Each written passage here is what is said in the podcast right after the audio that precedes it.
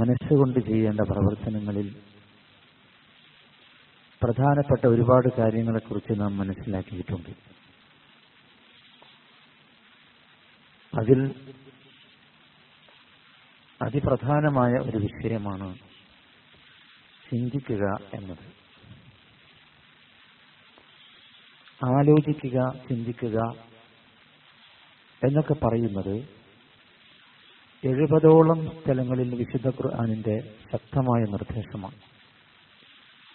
അഫലാ യതഫക്കറൂൻ അഫലാ യതദബ്ബറൂൻ അഫലാ തഅഖിലൂൻ അഫലാ തുബ്സിറൂൻ എന്നൊക്കെ തുടങ്ങിയുള്ള വ്യത്യസ്തമായ ശൈലികൾ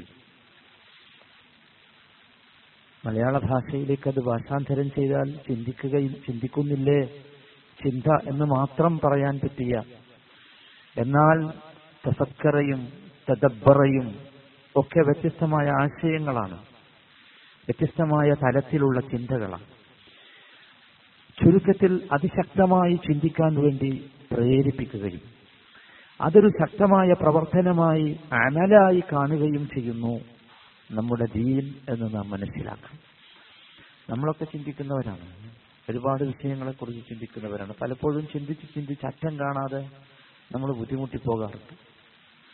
പല സമയങ്ങളിലും നാം പലതരത്തിലുള്ള ചിന്തകളും നമ്മുടെ മനസ്സിലേക്ക് കയറി വന്ന് നമുക്ക് വേജാറും പ്രയാസവും ഒക്കെ ഉണ്ടാകാറുണ്ട്. എന്താകട്ടെ, ചിന്തിക്കുക എന്നത് സത്യവിശ്വാസികളുടെ ഒരു നല്ല ഗുണമായി, ലക്ഷണമായി ഖുർആൻ പഠിപ്പിക്കുന്നു. الذين يذكرون الله قياما وقعودا وعلى جنوبهم. നമുക്കറിയുന്ന കാര്യങ്ങളാണിത്. അല്ലാഹുവിനെ നിരന്തരമായി സ്മരിക്കുന്നവർ ഇരുന്നും കിടന്നും الذين يذكرون الله قياما ഇരുന്നും കിടന്നും അല്ലാഹുവിനെ സ്മരിക്കുന്നു. അല്ലാഹുവിനെ സ്മരിച്ചിട്ട് എന്താ സംഭവിക്കുന്നത് നമുക്കറിയാം. പല പഴയ സ്മരണകളും അയവിറക്കുമ്പോൾ നമുക്ക് പലതരത്തിലുള്ള രസകരമായ ചിന്തകൾ നമ്മുടെ മനസ്സിലേക്ക് കയറി വരും. യതഫക്കറൂൻ, എന്നിട്ട് അവർ ചിന്തിക്കുന്നു. അള്ളാഹുവിനെ കുറിച്ചുള്ള സ്മരണ, അള്ളാഹുവിനെ കുറിച്ച് ധാരാളമായി സ്മരിക്കുമ്പോൾ, ഓർക്കുമ്പോൾ കയറി വരുന്ന ചിന്ത, ഏറ്റവും വലിയ അത്ഭുതം നാം കണ്ടു നിൽക്കുന്നതിൽ വെച്ച് ഏറ്റവും വലിയ അത്ഭുതം ഏതാ? അള്ളാഹുവിനെ കുറിച്ച് ചിന്തിക്കുമ്പോൾ നമ്മുടെ മനസ്സിലേക്ക് കടന്നു വരുന്ന ഏറ്റവും വലിയ അത്ഭുതം ഏതാ? ഏറ്റവും വലിയ ദൃഷ്ടാന്തമേതാ? ആകാശഭൂമികളുടെ സൃഷ്ടിപ്പാണ്. എന്താണ് ഈ പരന്നു കിടക്കുന്ന ഭൂമി? കുന്നും മലയും കടലും കരയും കാടും അല്ലേ? തഫക്കറൂന ഫീ ഖൽഖി സമാവാതി വൽ അർദ്. ആകാശമാകട്ടെ മനുഷ്യനെ ചിന്തിക്കാൻ പോലും പറ്റാത്ത രൂപത്തിൽ ഖലഖ സമാവാതി ബിഗൈരി അമദിൻ തറൂനഹ, നിങ്ങളുടെ കണ്ണുകളെ കൊണ്ട് നിങ്ങൾക്ക് കാണാനാവാത്ത രൂപത്തിലുള്ള തൂണുകൾ, അല്ലേ, തൂണുകളില്ലാതെ നമ്മൾ കാണുന്നുണ്ടോ? തൂണ് സഖ്ഫൻ മഹ്ഫൂദൻ എന്നാണ് ഖുർആൻ ആകാശത്തെ കുറിച്ച് പറയുന്നത്. അതൊരു സഖ്ഫാണ്, ഒരു മേൽപ്പുരയാണ്. എന്ത് തരം മേൽപ്പുര? മഹ്ഫൂദൻ, സുരക്ഷിതമായ മേൽപ്പുര. അതിനപ്പുറത്തുള്ള ഒരുപാട് ജീവനുകളെ ബാധിക്കുന്ന, ജീവനുകൾക്ക് തടസ്സമായി നിൽക്കുന്ന ഒരുപാട് രശ്മികൾ അന്തരീക്ഷത്തിലേക്ക്, ഭൂമിയിലേക്ക്, ജീവിതത്തിലേക്ക് കടന്നു വരാതെ മനുഷ്യനെ സംരക്ഷിച്ചുകൊണ്ടിരിക്കുന്ന മേൽപ്പുര. അതിനാകട്ടെ നമ്മൾ കണ്ണുകൊണ്ട് തൂണൊന്നും കാണുന്നില്ല, അതിങ്ങനെ നിൽക്കുകയാണ് അല്ലേ? ആ ആകാശത്താകട്ടെ എന്തോരു തരം അത്ഭുതങ്ങൾ, എത്രയെത്ര ഗോളങ്ങളാണ്, നക്ഷത്രങ്ങളാണ്. ഇന്നും മനുഷ്യൻ ആ ഗോളങ്ങളെക്കുറിച്ചും പുതിയത് കണ്ടുപിടിച്ചുകൊണ്ടിരിക്കുക. പുതിയ ഭൂമി കണ്ടുപിടിച്ചു എന്ന് ഇന്നലെയോ മിഞ്ഞാന്നോ ആണ് നമ്മൾ പത്രങ്ങളിൽ വായിക്കുന്നത്. അത്ര കാലമായി. ഇതൊക്കെ മഹാ അത്ഭുതമാണ്. ഇതാണ് റബ്ബിനെക്കുറിച്ച് ചിന്തിക്കുന്നവർക്ക്, റബ്ബിനെക്കുറിച്ച് ഓർക്കുന്നവർക്ക്, സ്മരിക്കുന്നവർക്ക് വരുന്ന ഏറ്റവും ശരി. എന്താണ് ഇതിന്റെ ഫലം? ഒരു മുസ്ലിം ചിന്തിച്ചാൽ എന്ത് കിട്ടും? ആ മുസ്ലിമിന് പറയാൻ സാധിക്കണം, റബ്ബനാ മാ ഖലഖത ഹാദാ ബാതില, നാഥാ ഇതൊക്കെ നീ വെറുതെ സൃഷ്ടിച്ചതല്ലോ, എന്തോ വലിയ കാര്യമുണ്ടല്ലോ. എന്തിനാണ് കുറെ കടലും പിന്നെ കുറെ കരയും? എന്തിനാണ് കുറെ ഫലഭൂയിഷ്ഠമായ ഭൂമിയും കുറെ പീഠഭൂമിയും മരുഭൂമിയും? എന്തിനാണ്? റബ്ബനാ മാ ഖലഖത ഹാദാ ബാതില, അല്ലേ? അറിയാൻ സാധിക്കും ആർക്കെങ്കിലും? ഇവിടുന്ന് നമ്മൾ മക്കയിലേക്ക് ഉംറക്ക് വേണ്ടി കരമാർഗം പോയാൽ, നമ്മുടെ ബോർഡർ കഴിഞ്ഞാൽ നമ്മൾ കാണുന്ന സൗദി അറേബ്യയിലെ ദമാം സിറ്റിയിലെത്തുന്നതിനിടയ്ക്ക് നാം കാണുന്ന വിശാലമായ മരുഭൂമിയുണ്ട്. നമ്മുടെ മാപ്പുകളിലൊക്കെ റുബൂൾ ഖാലി എന്ന പേരിൽ അടയാളപ്പെടുത്തിയ മാപ്പ് ഭൂമി, ആ റുബൂൾ ഖാലി അത്ഭുതങ്ങളുടെ നിറകുടമാണ്. അവിടെ വലിയ വലിയ കൊള്ള സംഘങ്ങളുണ്ടത്രേ റുബൂൾ ഖാലിയിൽ, മനുഷ്യരെ കൊള്ള ചെയ്യാൻ. അവിടെ സൗദി ഗവൺമെന്റ് അതിശക്തമായ രൂപത്തിൽ ആ ഭൂമിയെ കാക്കാൻ വേണ്ടി കാവൽക്കാരെ നിയമിച്ചിട്ടുണ്ട്. എന്താ കാര്യം എന്നറിയാം, ആ ഭൂമിക്കടിയിൽ മുഴുവൻ സ്വർണമാണ്. അത്ഭുതം തോന്നുന്നില്ലേ? എന്താ പരന്നു കിടക്കുന്ന ഭൂമി, മരുഭൂമി, ഒന്നുമില്ല എന്ന് നമുക്ക് തോന്നുന്ന ഡെസേർട്ട്, ആ ഡെസേർട്ടിനടിയിൽ സ്വർണമാണ്. ആരാണ് അവിടെ സ്വർണം നിക്ഷേപിച്ചത്? റബ്ബനാ മാ ഖലഖത ഹാദാ സുബ്ഹാനക, അതുകൊണ്ട് നാഥാ ഞാൻ നിന്നെ പരിശുദ്ധിപ്പെടുത്തുന്നു, നിന്നെ പരിശുദ്ധിപ്പെടുത്താതിരിക്കാൻ എനിക്ക് സാധ്യമല്ല നാഥാ. ചിന്തയുടെ ഫലം. ഇനി അങ്ങോട്ട് ചിന്തിച്ചു നോക്കൂ. ഫഖിനാ അദാബന്നാർ, ഞാൻ ദുർബലനാണ്, തെറ്റ് ചെയ്യുന്നവനാണ്, എന്നെ നരകത്തിൽ നിന്നും രക്ഷപ്പെടുത്തി തരണം നാഥാ എന്ന് പ്രാർത്ഥിക്കുക. ഇത് ഒരു പ്രത്യേകതയായി ചിന്തിക്കുക എന്നത്, ചിന്തിച്ച ശേഷം ഈ ഒരു ഔട്ട്പുട്ടിലേക്ക് മുസ്ലിമായ മനുഷ്യൻ എത്തുക എന്നത് മുസ്ലിമിന്റെ ഏറ്റവും നല്ല ക്വാളിറ്റിയായി ഖുർആൻ എടുത്തു പറയുകയാണ്. അപ്പൊ നാം മനസ്സിലാക്കുക, ചിന്തിക്കണം. ഇമാം അതാ ഉദ്ധരിക്കുന്ന ഒരു സംഭവമുണ്ട്. അദ്ദേഹം പറയുന്നു, സഹാബിയാണ് റളിയല്ലാഹു അൻഹു, ഞാനും ഉബൈദ് ബിൻ ഉമറും ആയിഷ റളിയല്ലാഹു അൻഹയുടെ വീട്ടിലേക്ക് ഒരിക്കൽ കയറി ചെന്നു. ഫകല്ലമത്നാ വബൈനനാ വബൈനഹാ ഹിജാബ്, എന്നിട്ട് ഞങ്ങൾ ആയിഷ ബീവിയോട് സംസാരിച്ചു. സല്ലല്ലാഹു അലൈഹി വസല്ലമയുടെ വഫാത്തിന് ശേഷമാണ് എനിക്കും ഞങ്ങൾക്കും ആയിഷയ്ക്കും ഇടയിൽ ഒരു ഹിജാബ് ഉണ്ടായിരുന്നു, മറയുണ്ടായി. ആയിഷ ബീവി ഞങ്ങളോട് ചോദിച്ചു, യാ ഉബൈദ് മാ യംനഉക മിൻ സിയാറതിനാ, ഉബൈദേ എന്താണ് നമ്മളെ ഇടക്കൊന്ന് വന്ന് നീ സന്ദർശിക്കാത്തത്, എന്താണ് സന്ദർശിക്കാൻ നിങ്ങൾക്ക് തടസ്സം, വരാത്തതെന്താ? അല്ലാഹുവിന്റെ റസൂൽ ഉണ്ടായ കാലത്ത് സല്ലല്ലാഹു അലൈഹി വസല്ലം ആളൊഴിയാത്ത വീടായിരുന്നു റസൂലുള്ളാന്റെ വീട്. അങ്ങനെയാണല്ലോ, ചില ആളുകളൊക്കെ വീട്ടിലുണ്ടായാൽ വീട് ആളൊഴിയില്ല. അദ്ദേഹം അങ്ങ് മരിച്ചാലോ പിന്നെ ആരും തിരിഞ്ഞു നോക്കാണ്ടാവില്ല. ആയിഷ ബീവി സങ്കടം കൊണ്ട് ചോദിച്ചു പോയത്. ഉബൈദ് റളിയല്ലാഹു അൻഹു മറുപടി പറഞ്ഞു, ഖൗലു റസൂലുള്ളാഹി സ്വല്ലല്ലാഹു അലൈഹി വസല്ലം സുർ ഗബ്ബൻ തസ്ബത് ഹിബ്ബൻ, ഒന്നുമില്ല റസൂലുള്ളാന്റെ ഒരു വാക്കാണ് ഇങ്ങോട്ട് വരാതിരിക്കാൻ കാരണം. എന്ത് റസൂൽ പറഞ്ഞത്? റസൂലുള്ള പറഞ്ഞു സുർഹിബ്ബൻ, ഇടക്കിടക്ക് സന്ദർശിക്കണം, എന്നാൽ തസ്ദദ് ഹുബ്ബൻ, സ്നേഹം വർദ്ധിക്കും. എപ്പോഴും അല്ല. നമ്മൾ പഠിക്കേണ്ട ഒരു വലിയ പാഠമാണ്. എപ്പോഴും ഒരു സ്ഥലത്ത് ചെന്നാൽ എന്തുണ്ടാവില്ല, നമ്മൾ പറയാറുണ്ടല്ലോ, ഒരു നിലവാരം ഉണ്ടാവില്ല, നിലയും വലിയ ഉണ്ടാവില്ല. റസൂലുള്ള പറഞ്ഞ ഹദീസാ. എന്നാലോ ഇടക്കിടക്ക് ഇങ്ങനെ പോകണം, എപ്പോഴും കയറി ചെല്ലരുത്. ഇടക്കിടക്ക് ചെന്നാൽ തസ്ദദ് ഹുബ്ബൻ, എന്തുണ്ടാവും, സ്നേഹം വർദ്ധിക്കും. നബി സല്ലല്ലാഹു അലൈഹി വസല്ലമയുടെ ഹദീസ്. ഇത് കേട്ടത് കൊണ്ടാണ് ആയിഷ ബീവി ഞങ്ങൾ നിങ്ങളുടെ അടുത്ത് വരാത്തത് എന്ന് പറഞ്ഞു. ശരി, ഇബ്നു ഉമൈർ റളിയല്ലാഹു അൻഹു ആയിഷ ബീവിയോട് ചോദിക്കാൻ വേണ്ടി, അവർ രണ്ടാളും കൂടി ഒരു ചോദ്യം ചോദിക്കാൻ വേണ്ടി വന്നതാണ്. ആയിഷ ബീവി വലിയ മഹാപണ്ഡിതയായിരുന്നു, നിങ്ങൾക്കറിയാലോ, ഒരുപാട് ഹദീസുകൾ നിവേദനം ചെയ്തിട്ടുണ്ട്. ഇസ്ലാമിക കർമ്മശാസ്ത്രത്തിൽ ഏറ്റവും കൂടുതൽ പാണ്ഡിത്യമുള്ള സ്ത്രീകളുടെ കൂട്ടത്തിൽപ്പെട്ടു. അവരോടൊരു കാര്യം ചോദിക്കാൻ വേണ്ടി വന്നതാ. എന്താ ചോദ്യം?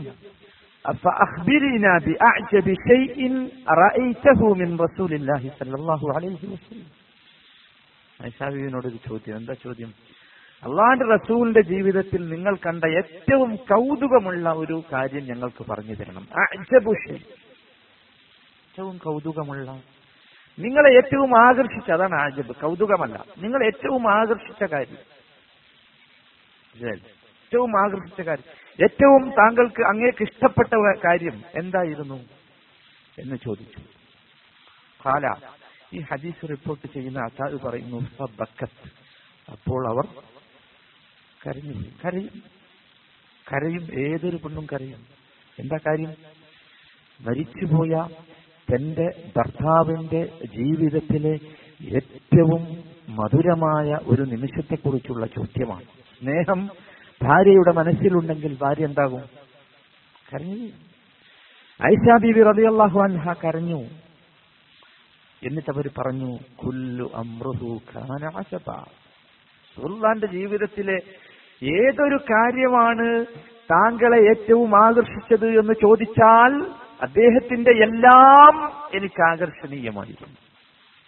ഒക്കെ നിങ്ങളൊരു ഭർത്താവിനെ കുറിച്ച് മരണാനന്തരം ഒരു ഭാര്യക്ക് പറയാൻ സാധിക്കുന്ന ഏറ്റവും മനോഹരമായ വാചകം. നമ്മൾ യോഗ്യത ഉണ്ടോ നമ്മളെ കുറിച്ചൊക്കെ നമ്മുടെ ഭാര്യമാരങ്ങനെ പറയോ? അള്ളാഹു പറയല്ല. ജീവിച്ചിരിക്കുമ്പോ ഏതായാലും പറയൂല, അങ്ങനെയാണല്ലോ ജീവിതം. മരിച്ചാൽ ചിലപ്പോ സിമ്പതി കൊണ്ടൊക്കെ പറഞ്ഞെങ്കിലുള്ളൂ. കാരണം ഐഷാ ബീവി പറഞ്ഞു, നമ്മളൊരു പാഠമാണത്. ശരിക്കും നമ്മുടെ ഭാര്യമാരെ നമ്മൾ കേൾപ്പിക്കേണ്ട ഒരു സംഭവമാണിത്, ഒരു ചരിത്രമാണിത്. പറയണം നമ്മളെ കുറിച്ച്, പറയാവുന്ന യോഗ്യത, ആ ഒരു യോഗ്യതയുള്ളവരായി നാം മാറണം ജീവിതത്തിൽ.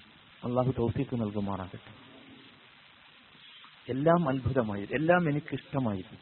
എന്നിട്ടൊരു സംഭവം പറയുകയാണ് ഐഷാബി. എന്റെ ഒരു രാത്രിയിൽ അദ്ദേഹം എന്റെ അടുത്ത് വന്നു. റസൂലുള്ളാഹി സ്വല്ലല്ലാഹി അലൈഹി വസല്ലം എന്റെ അടുത്ത് വന്നു. എന്റെ രാത്രിയിൽ എന്ന് പറഞ്ഞാൽ അറിയാലോ, ഐഷ നബി സല്ലല്ലാഹു അലൈഹി വസല്ലമക്ക് കുറെ ഭാര്യമാരുണ്ടായിരുന്നു. ഓരോരുത്തർക്ക് ഓരോ രാത്രി നിശ്ചയിച്ചു കൊടുത്തിരുന്നു. അപ്പൊ എന്റെ ഊഴമുള്ള രാത്രിയിൽ എന്റെ മക്കാൻ എന്നിട്ട് വന്നിട്ട് എന്നോട് പറഞ്ഞു,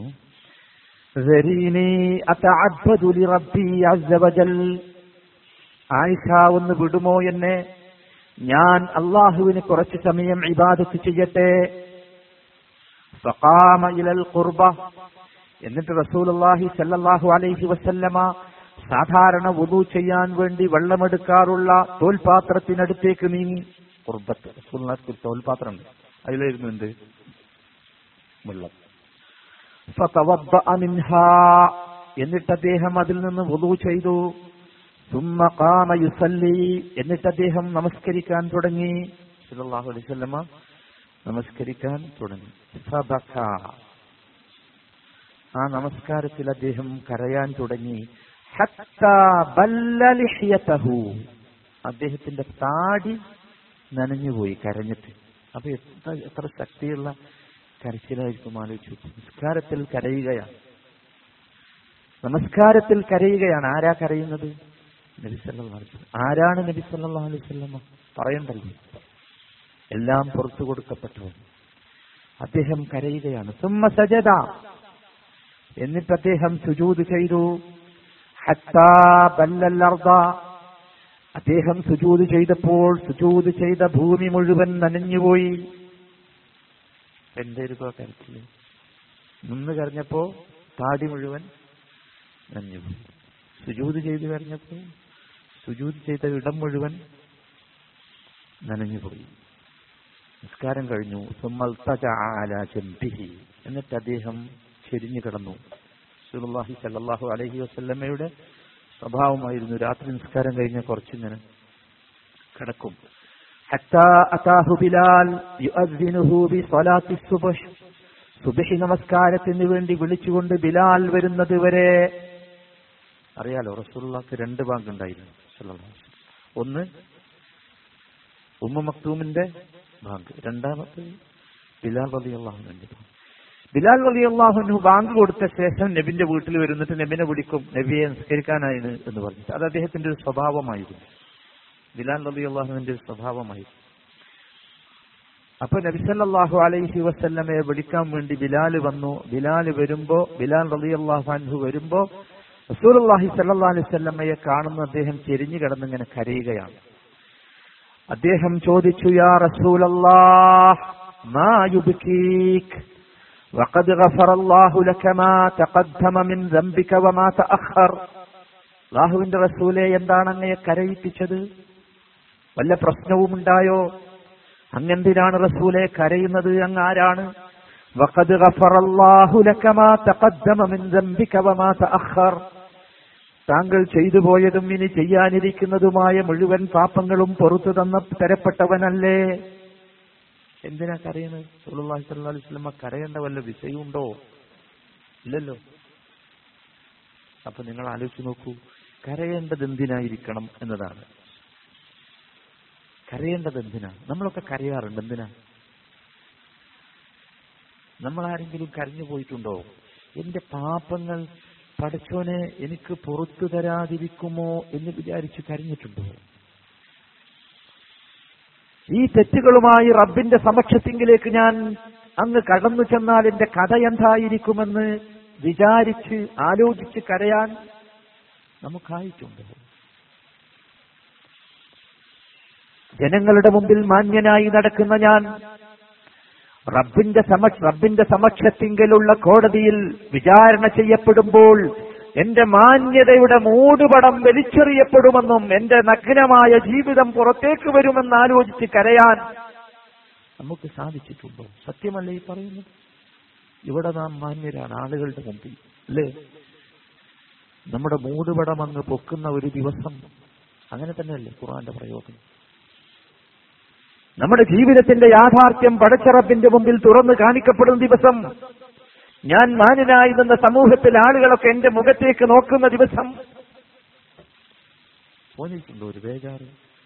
നോക്ക് നിങ്ങൾ, എന്തിനാണ് റസൂലെ അങ്ങ് കരയുന്നത്? വഖദ് ഗഫറല്ലാഹു ലക മാ തഖദ്ദമ മിൻ ദംബിക വമാ തഅഖർ. കരയേണ്ടതെന്തിന്? പാപങ്ങളെ കുറിച്ച് ആലോചിച്ച് കരയണം. ഇബ്കി അലാ ഖതീഅതിക്, നിന്റെ തെറ്റുകളെ കുറിച്ച് ആലോചിച്ച് നീ കരയും. ദുനിയാവിൽ ഒരുപാട് പ്രശ്നങ്ങളൊക്കെ ഉണ്ടാവും, അതാലോചിച്ച് വല്ലാതെ നമ്മൾ കരയണ്ട. കരയേണ്ട വിഷയം ഏതാ? ആഖിറത്താണ്, ലോകമാണ്. കരയേണ്ട വിഷയം അതാണ്. ഇവിടെ ഒരുപാട് പ്രശ്നങ്ങളൊക്കെ ഉണ്ടാവും, നമുക്കറിയാലോ. ഒരിറക്കുണ്ടെങ്കിൽ ഒരു കയറ്റുണ്ടാവും, ഉറപ്പാ. ഒരു സുഖമുണ്ടെങ്കിൽ ഒരു ദുഃഖമുണ്ടാകും, സംശയമൊന്നുമില്ല. അപ്പൊ ആ ദുഃഖം, ഒരു ദുഃഖമുണ്ടാകുമ്പോൾ വല്ലാതെ ആലോചിച്ച് വിഷണ്ണനായി പ്രയാസപ്പെട്ട് കരയണ്ട. കരയേണ്ടത് യഥാർത്ഥ ദുഃഖത്തെക്കുറിച്ച് ആലോചിച്ചായിരിക്കണം. അള്ളാഹുവിന്റെ മുമ്പിൽ നിൽക്കുന്ന ദിവസം അന്നെന്തായിരിക്കും എന്റെ കഥ, അതാലോചിച്ച് കരയണമെന്നർത്ഥം. ശരി, സൂലുള്ളാന്റെ മറുപടി കേൾക്കണ്ട നിങ്ങൾക്ക്. അദ്ദേഹം പറഞ്ഞു, ലഖദ് ഉൻസിലത അലയ്യ ലൈല ആയാതിൻ, ഈ രാത്രിയിൽ എനിക്ക് ചില ആയത്തുകൾ അവതരിപ്പിക്കപ്പെട്ടു. വൈലുൻ ലിമൻ ഖറഅഹാ വലം യതദബ്ബർ ഫീഹാ വൈലുൻ ലിമൻ ഖറഅഹാ വലം യതഫക്കർ ഫീഹാ. നമ്മുടെ വിഷയം എന്താ? ആയത്തിറങ്ങിയെന്തിനാ കരയുന്നത്? വല്ല കരയേണ്ട വിഷയം എന്താ? കരയുക മാത്രമല്ല, നബി കരീം സല്ലല്ലാഹു അലൈഹി വസല്ലമ പറയുന്നു, വൈലുൻ, നാശമാണ്, നാശം. വൈലുൻ എന്ന് പറഞ്ഞാൽ രണ്ടർത്ഥമുണ്ട്. ഒന്ന് നാശം, രണ്ടാമത്തെ എന്താ? വാദി ഫി ജഹന്നം, നരകത്തിലെ ഒരു താഴ്വരയുടെ പേരാണെന്ത്. അതാണെങ്കിലും മഹാ അപകടം, നാശമാണെങ്കിലും ആർക്കാണ്? ലിമൻ ഖറഅഹാ, ഇന്ന് രാത്രി എനിക്കിറങ്ങിയ ആ ആയത്തുകൾ ഓതുന്നവർക്ക് നാശം. ആയത്തോതിയ നാശ. ഒരു വാചകം കൂടി റസൂലുള്ള കൂട്ടി പറഞ്ഞു, സുമ്മ ലം യതദബ്ബർ ഔ വലം യതദബ്ബർ ഫീഹാ. ആ ആയത്തുകളിൽ ചിന്തിക്കാത്തവന്, ഇന്നെനിക്ക് രാത്രി ഇറങ്ങിയ ആയത്തുകൾ പാരായണം ചെയ്യുകയും അതിനെക്കുറിച്ച് ചിന്തിക്കുകയും ചെയ്യാത്തവന് നാശം. വൈലുൻ ലിമൻ ഖറഅഹാ സുമ്മ ലം യതഫക്കർ ഫീഹാ. നാശം, ആ ആയത്തുകൾ പാരായണം ചെയ്തവന് നാശം. വലം യതഫക്കർ ഫീഹാ, ആ ആയത്തുകളിൽ ചിന്തിച്ചില്ല. രണ്ട് തരം ചിന്തയാണ്, ഒന്ന് തദബ്ബറ, ഒന്ന് തഫക്കറ. തദബ്ബറ എന്ന് പറഞ്ഞാൽ ആർക്കും വരാവുന്ന ചിന്ത. ഈ ആകാശം ഇങ്ങനെ കാണുമ്പോൾ നമുക്കൊക്കെ ഓർമ്മ വരുന്നുണ്ടല്ലോ, അല്ലേ? എന്നാൽ ആകാശത്തെക്കുറിച്ച് പഠിച്ചാൽ, ഗഹനമായി പഠിച്ചാൽ കിട്ടുന്ന രണ്ടാമത്തെ ചിന്തയാണെന്ത്? തഫക്കറ. രണ്ടും ചെയ്യാത്തവനെന്ത്? നാശം. പഠിച്ച ശേഷം ജോഗ്രഫി പഠിച്ച ശേഷം ഭൂമിയെക്കുറിച്ച് ചിന്തിക്കാത്തവൻ, ആഴത്തിൽ ചിന്തിക്കാത്തവന് നാശം. ഇതിനാ പഠിച്ച് സയൻസ് പഠിച്ച കുറെ ആൾക്കാരുണ്ടല്ലോ നമ്മളെ കൂട്ടത്തിൽ, അല്ലേ? ബയോളജിയും സുവോളജിയും ഒക്കെ പഠിച്ച ആൾക്കാരുണ്ട്. ആരെങ്കിലും ചിന്തിച്ചു നോക്കിയിട്ടുണ്ടോ? മനുഷ്യ ശരീരത്തെ കീറി മുറിച്ച് അനാട്ടമിയിലൂടെ പഠിക്കുന്ന, മെഡിക്കൽ സയൻസ് പഠിക്കുന്ന കുട്ടികളുണ്ട്. എന്തിനാ പഠിച്ച്? കീറി മുറിക്കാൻ, അല്ലേ? രോഗം വന്നാൽ ചികിത്സിക്കാൻ അല്ല. അള്ളാന്റെ ചോദ്യമുണ്ട്,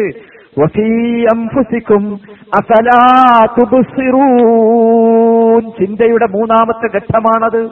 നിങ്ങളുടെ സ്വന്തം ശരീരത്തെ കുറിച്ച് നിങ്ങൾ ചിന്തിച്ചിട്ടുണ്ടോ? ഒക്കെ ചിന്തയാണ് നമുക്കുള്ളൂ, വേറെ പദമല്ല. ആലോചിക്കുക, ചിന്തിക്കുക എന്നൊക്കെ അല്ലാതെ വേറെ പദം പറയുന്നത്. ചിന്തിക്കാൻ വേണ്ടി. ചിന്തിക്കാത്ത ഒരു നാശം, രണ്ടു തരം ചിന്ത. എന്നിട്ട് നബി സല്ലല്ലാഹു അലൈഹി വസല്ലം ആ ആയത്ത് ഓതി കേൾപ്പിച്ചു, ബിലാൽ റളിയല്ലാഹു അൻഹു ഓതി കേൾപ്പിച്ചു. ഏതായത്? നമ്മളൊക്കെ സാധാരണ കേൾക്കാറുള്ള ആയത്താണ്, സൂറത്തു ആലി ഇംറാനിലെ അവസാനത്തെ വചനങ്ങൾ, ഇന്ന ഫീ ഖൽഖിസ് സമാവാതി വൽ അർദി വഖ്തിലാഫിൽ ലൈലി വൻ നഹാർ ലആയാതിൻ ലിഉലിൽ അൽബാബ് എന്ന് തുടങ്ങുന്ന ആലി ഇംറാന്റെ അവസാനം വരെയുള്ള ആയത്ത്. അതാണ് അന്ന് രാത്രി ഇറങ്ങിയത്, റസൂലുള്ളാഹിയെ കരയിപ്പിച്ചത്. ഇന്ന ഫീ ഖൽഖിസ് സമാവാതി വൽ അർദി, തീർച്ചയായും ഈ ആകാശഭൂമികളുടെ സൃഷ്ടിപ്പിലുണ്ട്, വഖ്തിലാഫിൽ ലൈലി വൻ നഹാർ, പകലും രാത്രിയും മാറി മാറി വരുന്നതിലുമുണ്ട്, ലആയാതിൻ ലിഉലിൽ അൽബാബ്, ചിന്തിക്കുന്നവർക്ക് ദൃഷ്ടാന്തങ്ങളുണ്ട്. നമ്മൾ വളരെ ഗൗരവത്തിൽ ചിന്തിക്കേണ്ട വിഷയം. അതാണ് റസൂലുള്ളാഹി സല്ലല്ലാഹു അലൈഹി വസല്ലം പറഞ്ഞത്, വൈലുൻ ലിമൻ ഖറഅഹ വലം യതഫക്കർ ഫീഹാ. ഈ ആയത്തുകൾ ഓതുകയും, നമ്മൾ ഓതാറുണ്ട് അല്ലേ, ഓതാറുണ്ട്, ഓതി പോവുകയാണ് പതിവ്. പോരാ, വിശുദ്ധ ഖുർആൻ അഫലാ യതഫക്കറൂന അഫലാ യതദബ്ബറൂന അഫലാ തഅഖിലൂൻ അഫലാ തുബ്സിറൂൻ എന്നൊക്കെ പറഞ്ഞ സ്ഥലമുണ്ടല്ലോ, അവിടെയൊക്കെ കുറച്ചു നേരം ഒന്ന് നിന്ന് നോക്കണം, എന്തെങ്കിലും ഉണ്ടോ ഇവിടെ. അങ്ങനെ ഖുർആൻ പറഞ്ഞ ഒരുപാട് സ്ഥലമുണ്ട്. അങ്ങനെ ചിന്തിക്കുന്നവനായിരിക്കണം ആര്? മുസ്ലിമായ മനുഷ്യൻ. ആലോചിക്കുന്നവനായിരിക്കണം മുസ്ലിമായ മനുഷ്യൻ. അതാണ് നമ്മുടെ ജീവിതം, അങ്ങനെയായിരിക്കണം. ബസറക്കാരെ കുറിച്ച് നിങ്ങൾ കേട്ടിട്ടുണ്ടാവും. ബസറക്കാരെന്ന് പറഞ്ഞാൽ ഇൽമിന്റെ ബഹറായിരുന്നു, വലിയ ഇൽമുള്ള ആൾക്കാരായിരുന്നു ബസറക്കാർ. ബസറയിൽ നിന്നൊരിക്കൽ അബൂ ദർറുൽ ഗഫാരി റളിയല്ലാഹു അൻഹു, അദ്ദേഹത്തെ കുറിച്ച് നിങ്ങൾ കേട്ടിട്ടുണ്ടാവും, മഹാനായ സഹാബി, വല്ലാത്ത മനുഷ്യനെ, സഹാബികളുടെ കൂട്ടത്തിലെ ത്യാഗിയായിരുന്നു അബൂ ദർ റളിയല്ലാഹു. ഒരുപാട് കഥകൾ നമ്മൾ കേട്ടിട്ടുണ്ട്. അദ്ദേഹത്തിന്റെ ജീവിതത്തെക്കുറിച്ച് മനസ്സിലാക്കാൻ വേണ്ടി ഒരാൾ വന്നു അദ്ദേഹത്തിന്റെ ഭാര്യയായ ഉമ്മു ദർറിന്റെ അടുത്ത്. അദ്ദേഹത്തിന്റെ മരണശേഷം, അബൂ ദർ റളിയല്ലാഹുവിന്റെ മരണാനന്തരം ഭാര്യന്റെ അടുത്ത് വന്നു ചോദിച്ചു. ഫസഅലഹാ അൻ ഇബാദത്തി അബീ ദർ, അബൂ ദർറിന്റെ ഇബാദത്തുകളെ കുറിച്ച് ചോദിച്ചു. എന്തായിരുന്നു അബൂ ദർ ചെയ്തിരുന്ന ഇബാദത്ത്? അവര് പറയുകയാണ്, കാന നഹാറുഹു അജ്മഅ ഫീ നാഹിയത്തിൽ ബൈതി യതഫക്കർ, പകലിലെ ഭൂരിഭാഗം സമയങ്ങളിലും അദ്ദേഹത്തിന്റെ ജോലിയൊക്കെ കഴിഞ്ഞാൽ അദ്ദേഹത്തെ കാണാം, ഫീ നാഹിയത്തിൽ ബൈതി, വീടിന്റെ ഒരു മൂലയിൽ അദ്ദേഹം ഇരിക്കുന്നു, യതഫക്കറു, ചിന്തിച്ചുകൊണ്ടിരിക്കുന്നു. ഒരു വിഷയമാണ്, ഒരു അമലാണെന്ത്? ചിന്തിക്കുന്നു. ജോലിയൊക്കെ കഴിഞ്ഞാൽ കുറച്ചു നേരം ആലോചിക്കുക. എന്താ ആലോചിക്കുന്നത്? ഇന്ന ഫീ ഖൽഖിസ് സമാവാതി വൽ അർദ്. സലഫുകളുടെ ജീവിതത്തെക്കുറിച്ച് ഇമാം ഹസൻ റളിയല്ലാഹു റഹ്മത്തുള്ളാഹി അലൈഹി പറയുന്നു, തഫക്കുരി സാഅത്തിൻ ഖൈറുൻ മിൻ ഖിയാമി ലൈലത്തിൻ. ഒരു മണിക്കൂർ നിങ്ങൾ ഇങ്ങനെ ആലോചിക്കുക എന്നുള്ളതാണ് ഒരു രാത്രി മുഴുവൻ നിങ്ങൾ നമസ്കരിക്കുന്നതിനേക്കാൾ ഉത്തമം. ആലോചിച്ചു നോക്കൂ, രാത്രി നിസ്കരിക്കാന്നാണ് എന്തൊരു കൂലുള്ള കാര്യം, അതിനേക്കാൾ ഉത്തമമാണ് എന്ത്? ഒരു മണിക്കൂർ നിങ്ങളൊന്ന് ഇരുന്ന് ചിന്തിക്കുക, അള്ളാഹിനെ കുറിച്ച് ആലോചിക്കുക, അള്ളാഹുവിന്റെ മഖ്ലൂഖാത്തുകളെ കുറിച്ച്, സൃഷ്ടികളെ കുറിച്ച് ആലോചിക്കുക. നിങ്ങൾ ആലോചിക്കും, മഹാ അത്ഭുതമല്ലേ, ഈ ലോകത്തിന്റെ സൃഷ്ടിപ്പ് നടന്നിട്ട് എത്ര കാലമായി, എന്നിട്ട് മിഞ്ഞാന്നാണ് പുതിയൊരു ഭൂമി എന്താക്കണത് കണ്ടുപിടിക്കും. നിങ്ങൾ ആരെങ്കിലും ചിന്തിച്ചോ അതിനെക്കുറിച്ച്? എവിടെയായിരുന്നു ഈ ഭൂമി? ഇവർ പറയുന്ന ഗോളം എവിടെയായിരുന്നു? എന്ത് ഇപ്പൊ ഇന്നലെ മിഞ്ഞാന്നത് കാണാൻ കാര്യം? അപ്പൊ എന്തായിരിക്കും ഈ ലോകത്തിന്റെ അവസ്ഥ? അപ്പൊ എന്തായിരിക്കും സഹോദരന്മാരെ? ഇനി എന്തൊക്കെ നമ്മൾ കാണേണ്ടി വരും? എന്തൊക്കെ കണ്ടുപിടിക്കാനുണ്ടാകും? അല്ലേ? അത് കേട്ടപ്പോ നമുക്ക് എന്താ തോന്നിയത്? വല്ലതും തോന്നിയോ? ഒരു റിയൽ എസ്റ്റേറ്റ് ബിസിനസ് ചെയ്യുന്ന നമ്മുടെ ഒരു സ്നേഹിതനുണ്ട്. അദ്ദേഹത്തോട് ഞാൻ ചോദിച്ചു, വെറുതെ ഇത് കേട്ടപ്പോൾ നിങ്ങൾക്ക് എന്ത് തോന്നി ഇങ്ങനെ ഒരു വാർത്ത വായിച്ചപ്പോൾ? അദ്ദേഹം അങ്ങനെ പറഞ്ഞു, ഭൂമിക്ക് ഇപ്പം ഇങ്ങനെ വില കൂടിക്കൊണ്ടിരിക്കുകയാണല്ലോ, കുറച്ച് കുറയാൻ സാധ്യത ഉണ്ട്. അല്ല, അദ്ദേഹത്തിന്റെ ചിന്തയാണ്. നമ്മളോ സഹോദര നമുക്ക് തോന്നേണ്ടത് പഠിച്ചവന്. അപ്പൊ ഇനി എന്തായിരിക്കും കഥ?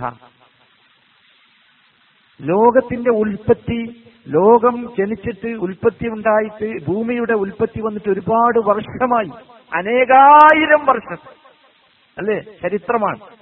ചരിത്രം എന്ന് പറഞ്ഞുകൂടെ, ഐതിഹ്യമാണ്. ആ അനേകായിരം വർഷങ്ങളിൽ ഇന്നലെ വരെ കണ്ടുപിടിക്കാത്ത ഒരു കോളത്തെ മനുഷ്യൻ കണ്ടുപിടിച്ചു എന്നുള്ളത് നമുക്ക് ചിന്തിക്കാൻ വക നൽകണ്ടേ? അള്ളാഹുവിന്റെ മഹാ ഖൽഖിനെ കുറിച്ച് അപ്പൊ ഇന്നെന്തൊക്കെ കാണാനുണ്ടാവും? വല്ലാത്ത സംഭവം തന്നത്. അങ്ങനെ ഒരു ചിന്ത സഹോദരന്മാരെ, നമ്മൾ നമ്മളെ കുറിച്ച് ചിന്തിക്കണം. ഇമാം ഫുദൈൽ ഖാളി ഫുദൈൽ റളിയല്ലാഹു അൻഹു പഠിപ്പിക്കുന്നു, അൽ ഫിക്റു മിർആത്തുൻ തുരീക ഹസനാതിക വസയ്യിആതിക. ചിന്ത എന്നതൊരു കണ്ണാടിയാണ്. നിന്റെ ഹസനാത്തുകളും സയ്യിആത്തുകളും, നിന്റെ നന്മകളും തിന്മകളും അത് നിനക്ക് കാണിച്ചു തരും, അല്ലേ?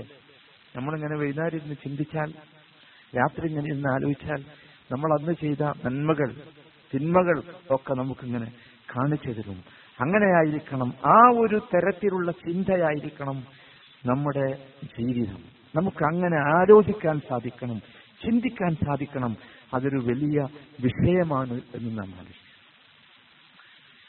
പക്ഷേ സങ്കടമാണ് കാര്യം, നമുക്ക് കഴിയുന്നില്ല. ഇതൊക്കെ പറഞ്ഞാലും ശരി, നമുക്ക് അങ്ങനൊരു ചിന്ത നമ്മുടെ മനോമുഖരത്തിലൂടെ കടന്നു വരുന്നില്ല. അള്ളാഹു അത്തരം ആളുകളെ കുറിച്ച് പറഞ്ഞു,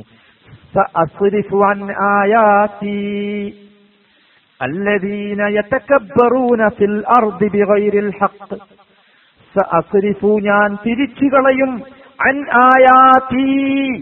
എന്റെ അത്ഭുതങ്ങളിൽ നിന്ന്, എന്റെ ദൃഷ്ടാന്തങ്ങളിൽ നിന്ന്, എന്റെ അടയാളങ്ങളിൽ നിന്ന് ഞാൻ തിരിച്ചു കളയും. അല്ലദീന യതകബ്ബറൂന ഫിൽ അർളി, ഭൂമിയിൽ കിബിറ് നടമായി നടക്കുന്നവരെ, ബിഗൈരിൽ ഹഖി, ഒരു ന്യായവുമില്ലാതെ. ഒരു ന്യായവുമില്ലാതെയാണല്ലോ നമ്മൾ കിബിറ് വെച്ച് നടക്കുന്നത്. എന്ത് ന്യായമാണ്? നല്ല ന്യായമുണ്ടോ? മുകളിലേക്ക് വലിച്ച ശ്വാസം താഴേക്ക് വരാതിരുന്നാൽ ഭൂമിയിൽ കിടന്ന് തട്ടിപ്പടഞ്ഞ അവസാനം ഒന്നോ രണ്ടോ ദിവസം അവിടെ ഇട്ടാൽ ചീഞ്ഞു നാറി മനുഷ്യന്മാർ മൂക്ക് പൊട്ടി മാത്രം അതിന്റെ മുമ്പിലൂടെ കടന്നു പോകുന്ന ഒരു സാധനമായ നാം, നമ്മുടെ കിബിറിന്റെ ഊക്കത്രേ അല്ലേ? എന്താ അഹങ്കാരം, മനുഷ്യന്റെ അഹങ്കാരം. അള്ളാഹുവിന്റെ വാചകം മുഫസ്സിറുകൾ അവിടെ വിശദീകരിക്കുന്നു, എന്താണ് അള്ളാഹുവിന്റെ ദൃഷ്ടാന്തങ്ങളിൽ നിന്ന് അവനെ തിരിച്ചു കളയുമെന്ന് പറഞ്ഞാൽ എന്താണ് അതുകൊണ്ട് ഉദ്ദേശിക്കുന്നതെന്നോ,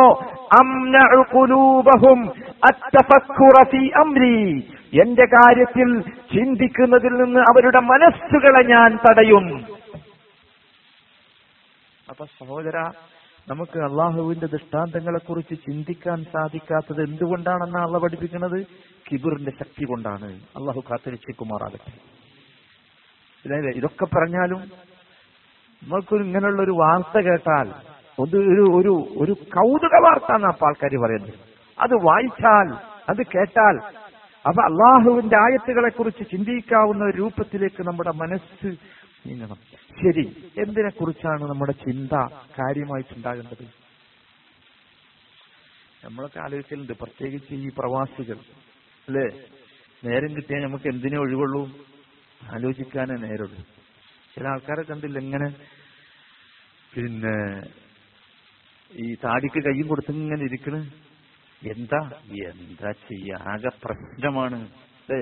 കത്ത് വന്ന പ്രശ്നം, ഫോണ് വന്ന പ്രശ്നം, ഫോണ് വിളിച്ചാൽ പ്രശ്നം, ആകെ പ്രശ്നമാണ്. പിന്നെ ഉറക്കല്ല, ചിന്തിക്കന്നെ. ശരിയാണ്, പ്രശ്നങ്ങൾ അതിനെക്കുറിച്ച് തന്നെ ചിന്തിക്കണം. ഭയങ്കരമായ ചിന്തയാണ് സഹോദര. ശരി, നിങ്ങൾ ആലോചിച്ചോക്കോ, എന്തിനെ കുറിച്ച് നമ്മൾ ചിന്തിച്ചത്? എന്തിനെ കുറിച്ചാണ് ചിന്തിച്ചത്? ചെറിയ വിഷയമാണ്. ചെറുതെന്ന് പറഞ്ഞാൽ വളരെ ചെറുതാണ്. 40, 30, 40 വയസ്സായ നമ്മളൊക്കെ ഇനി എത്ര ചിന്തിക്കുക? എന്തിനെ കുറിച്ചാ ചിന്തിക്കുക? നാട്ടിലുള്ള കുടുംബത്തെക്കുറിച്ച്, ഭാര്യയെക്കുറിച്ച്, ഭൂമിയെക്കുറിച്ച്, വീടിനെക്കുറിച്ച്, ബിസിനസിനെക്കുറിച്ച്, കച്ചവടത്തെക്കുറിച്ചൊക്കെ ചിന്തിക്കുന്നു. എത്ര വയസ്സ് വരെ ചിന്തിക്കും? അങ്ങനെയാണ് ഞാൻ ചെറിയ ചിന്ത എന്ന് പറഞ്ഞു. എന്തിനെ കുറിച്ചാണ് നമ്മൾ ചിന്തിക്കേണ്ടത്? അബ്ദുല്ലാഹിബ്നു മുബാറക് റളിയല്ലാഹു അൻഹു പറയുന്നു, അദ്ദേഹം സഹൽ ബിൻ അദി റളിയല്ലാഹു അൻഹുവിനോട് ചോദിച്ചു, ലമ്മാ റആഹു സാക്കിതൻ മുതഫക്കിറൻ, സഹൽ ഇങ്ങനെ മിണ്ടാതിരിക്കുക, ലേശം മൗനമായിട്ട് കുറച്ച് ദിവസമായിട്ട് ഇങ്ങനെ ആലോചിച്ചിരിക്കുകയാണ്. അപ്പൊ ആലോചിച്ചിരിക്കുമ്പോ അബ്ദുല്ലാഹി ബിൻ മുബാറക് റളിയല്ലാഹു അൻഹു ചോദിച്ചു, ഐന ബലഗത, അല്ല ഇപ്പൊ എവിടെ എത്തി? നമുക്കും ചോദിക്കാം മനുഷ്യന്മാരോടൊക്കെ, ഇപ്പൊ ഇങ്ങനെ ആലോചിച്ചിട്ട് എവിടെ എത്തി, വല്ല അതിർത്തിയിലെത്തിയോ? അബ്ദുല്ലാഹി ബിൻ മുബാറക് റളിയല്ലാഹു അൻഹുവിന്റെ ചോദ്യം നമ്മളൊക്കെ ചോദിക്കേണ്ടതാ. പക്ഷേ സഹൽ ബിൻ അദി റളിയല്ലാഹു അൻഹു പറഞ്ഞ മറുപടി നമുക്ക് പറയാൻ കഴിയാണോ? അദ്ദേഹം ഉടനെ പറഞ്ഞു, അസ്സിറാത്ത്, സിറാത്തിലെത്തി. അപ്പൊ എന്തായിരുന്നു ചിന്തിച്ചേ? അപ്പൊ ചിന്തിക്കേണ്ടത് എന്താ സഹോദര? നമ്മൾ ചിന്തിക്കുന്ന വിഷയമൊന്നുമല്ല ചിന്തിക്കണ്ടേ. നമ്മൾ ആലോചിക്കുന്നത് ഫോണ് വന്നാലും കത്ത് വന്നാലും ഈ താടിക്ക് കയ്യും കൊടുത്തിരുന്നു ഉറക്കമില്ലാതെ ഊണില്ലാതെ ഭക്ഷണമില്ലാതെ ചിന്തിക്കുന്ന വിഷയം വളരെ ചെറിയ വിഷയം. ചിന്തിക്കേണ്ട ഇവിടുന്ന് അങ്ങോട്ടാ, അറിയോ? ഇവിടുന്ന് അങ്ങോട്ടാ, ഇവിടെ നിന്ന് യാത്ര പോകുന്നത്, ഇവിടെ നിന്ന് പറഞ്ഞാൽ ദുബായ് എന്നല്ല, ഭൂമിയിൽ നിന്ന് യാത്ര പോകുന്നത് മുതലാണ് എന്താക്കേണ്ടത്? ചിന്തിക്കേണ്ടത്. അവിടുന്ന് അങ്ങോട്ടാ ചിന്തിക്കേണ്ടത്. പടച്ചോനെ, എങ്ങനെയായിരിക്കും ഞാൻ ഇവിടുന്ന് പോകേണ്ടി വരിക? എന്റെ ഖാതിമത്ത്, എന്റെ അന്ത്യം എങ്ങനെയായിരിക്കും? എങ്ങനെയായിരിക്കും എന്ന് പറഞ്ഞാൽ അതിന്റെ ഉത്തരം എന്തല്ല? അപകടത്തിലാണോ മരിക്കുക, മുങ്ങിയാണോ മരിക്കുക, അല്ല ബെഡിൽ കിടന്നാണോ മരിക്കുക? അതല്ല. അതൊന്നും നിങ്ങൾ ബേജാറാകേണ്ട ഒരു പ്രശ്നേ അല്ല. നിങ്ങൾക്കറിയോ, ഉമർ ബിൻ ഖത്താബ് റളിയല്ലാഹു അൻഹു പേടിച്ചിരുന്നത് ബെഡ് ഈ പായ കിടന്ന് മരിക്കേണ്ടി വരുമെന്നായിരുന്നു. ഈ മാതിരി ജിഹാദിലൊക്കെ പങ്കെടുത്തിട്ട് പിന്നെ പഠിച്ചവനെ പായെ കിടന്ന് മരിക്കുക എന്നുള്ളത് ആലോചിക്കാൻ കഴിയാതിരുന്ന ഒരു സമൂഹമായിരുന്നു. അത് നിങ്ങൾ ആലോചിക്കുകയേ വേണ്ട. ഞാൻ മരിക്കുന്ന സമയത്ത് എന്റെ ഭാര്യയും മക്കളും അടുത്തുണ്ടാവോ? ഇതൊന്നും വെറുതെ ആലോചിച്ച് തല ഉണ്ടാക്കണ്ട. ഉണ്ടാകാം, ഉണ്ടാകാതിരിക്കാം, എന്താ കാര്യം? ഒരു കാര്യമില്ല. ഭാര്യയും മക്കളും അടുത്തുണ്ടായി എന്ന് വിചാരിച്ച് വലിയ കാര്യമൊന്നുമില്ല. ഞാൻ മരിക്കുന്ന സമയത്ത് പഠിച്ചവനെ അവസാനമായി ഒരു തുള്ളി വെള്ളം തരാൻ എനിക്ക് കാര്യം ഉണ്ടാവോ? ബേജാറാകണ്ട. എന്താ കാര്യം? അതൊന്നും ആ മരിക്കണ സമയത്ത് ഒരു തുള്ളി വെള്ളം കിട്ടിയില്ല എന്ന് വിചാരിച്ച് വലിയ പ്രശ്നമൊന്നുമില്ല. അക്കല്ലേ നമ്മളെ ബേജാറ്? അല്ലേ? നാട്ടിലായിരിക്കുമോ മരിക്കുക, ഇവിടെ ആയിരിക്കുമോ മരിക്കുക, ഒന്നും ആലോചിക്കും. നമ്മൾ ആലോചിക്കുന്ന വിഷയം, പടച്ചോനെ എന്റെ റൂഹ് മലക്കുൽ മൗത്ത് പിടിക്കുന്ന സമയത്ത് ലാ ഇലാഹ ഇല്ലല്ലാ എന്ന കലിമത്ത് തൗഹീദ് എനിക്ക് പറയാൻ സാധിക്കോ ഇല്ലേ? ഇതിനെക്കുറിച്ച് ആലോചിച്ച് പേടിച്ചോളി, ബേജാറായിക്കോളി, ചോദിച്ചോളി, പ്രവർത്തിച്ചുകൊള്ളുക. അതുവേണ്ടി നാം പ്രവർത്തിക്കുക. അതാണ് അവിടെ നിന്ന് തുടങ്ങുക നമ്മളെ ചിന്ത. എന്നിട്ട് റൂഹ് പിടിക്കുന്ന അനുഭവം ഹദീസുകളിലൊക്കെ പറഞ്ഞിട്ടില്ലേ, ഖുർആനിൽ പറഞ്ഞിട്ടില്ലേ?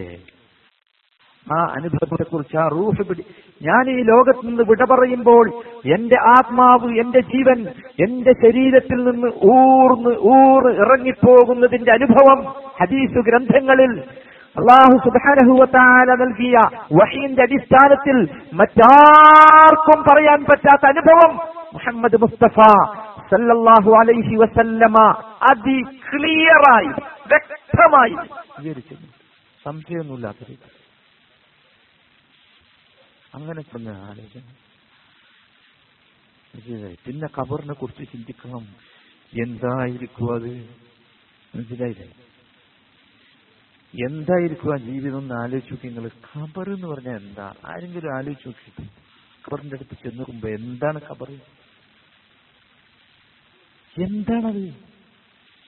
പടച്ചോനെ എവിടെയായിരിക്കും? എന്താണ് ഖബറിന്റെ അവസ്ഥ? അത്ര ചെറിയ ഒരു കുഴി അല്ലേ? അളന്നിട്ടാണ് കുഴി കുഴിക്കുന്ന ആളെന്താക്കണത്?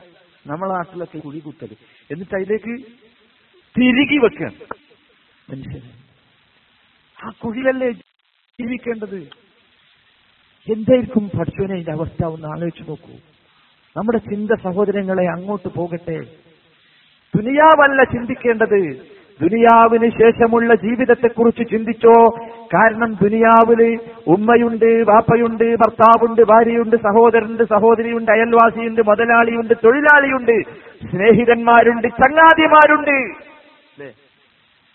എന്തെങ്കിലും ഒരു പ്രശ്നം ഉണ്ടെങ്കിൽ പറയാൻ ആരുണ്ട്? ആളുണ്ടല്ലോ അല്ലേ? അവിടുന്നോ? ആരുമില്ല. അമലുസ്സാലിഹാത്തുകൾ മാത്രം ബാക്കിയുള്ള സങ്കേതമാണ്. അമലുസ്സാലിഹാത്തുകൾ മാത്രം കൂട്ടുകാരായി സ്നേഹിതന്മാരായി വരുന്ന നമ്മുടെ വീടാണ് നിർബന്ധമായി നാം താമസിക്കേണ്ട, നിർബന്ധമായി നാം പണിതിട്ടില്ലെങ്കിലും, നാം പൈസ കൊടുത്ത് വാങ്ങിയിട്ടില്ലെങ്കിലും, നാം രജിസ്റ്റർ ചെയ്തിട്ടില്ലെങ്കിലും താമസിക്കേണ്ട വീട്. അതാണ് അല്ലേ? അപ്പൊ സഹോദരങ്ങളെ, അവിടുന്ന് അങ്ങോട്ട് വേണം ചിന്തിക്കാൻ. അതായിരിക്കണം ചിന്ത.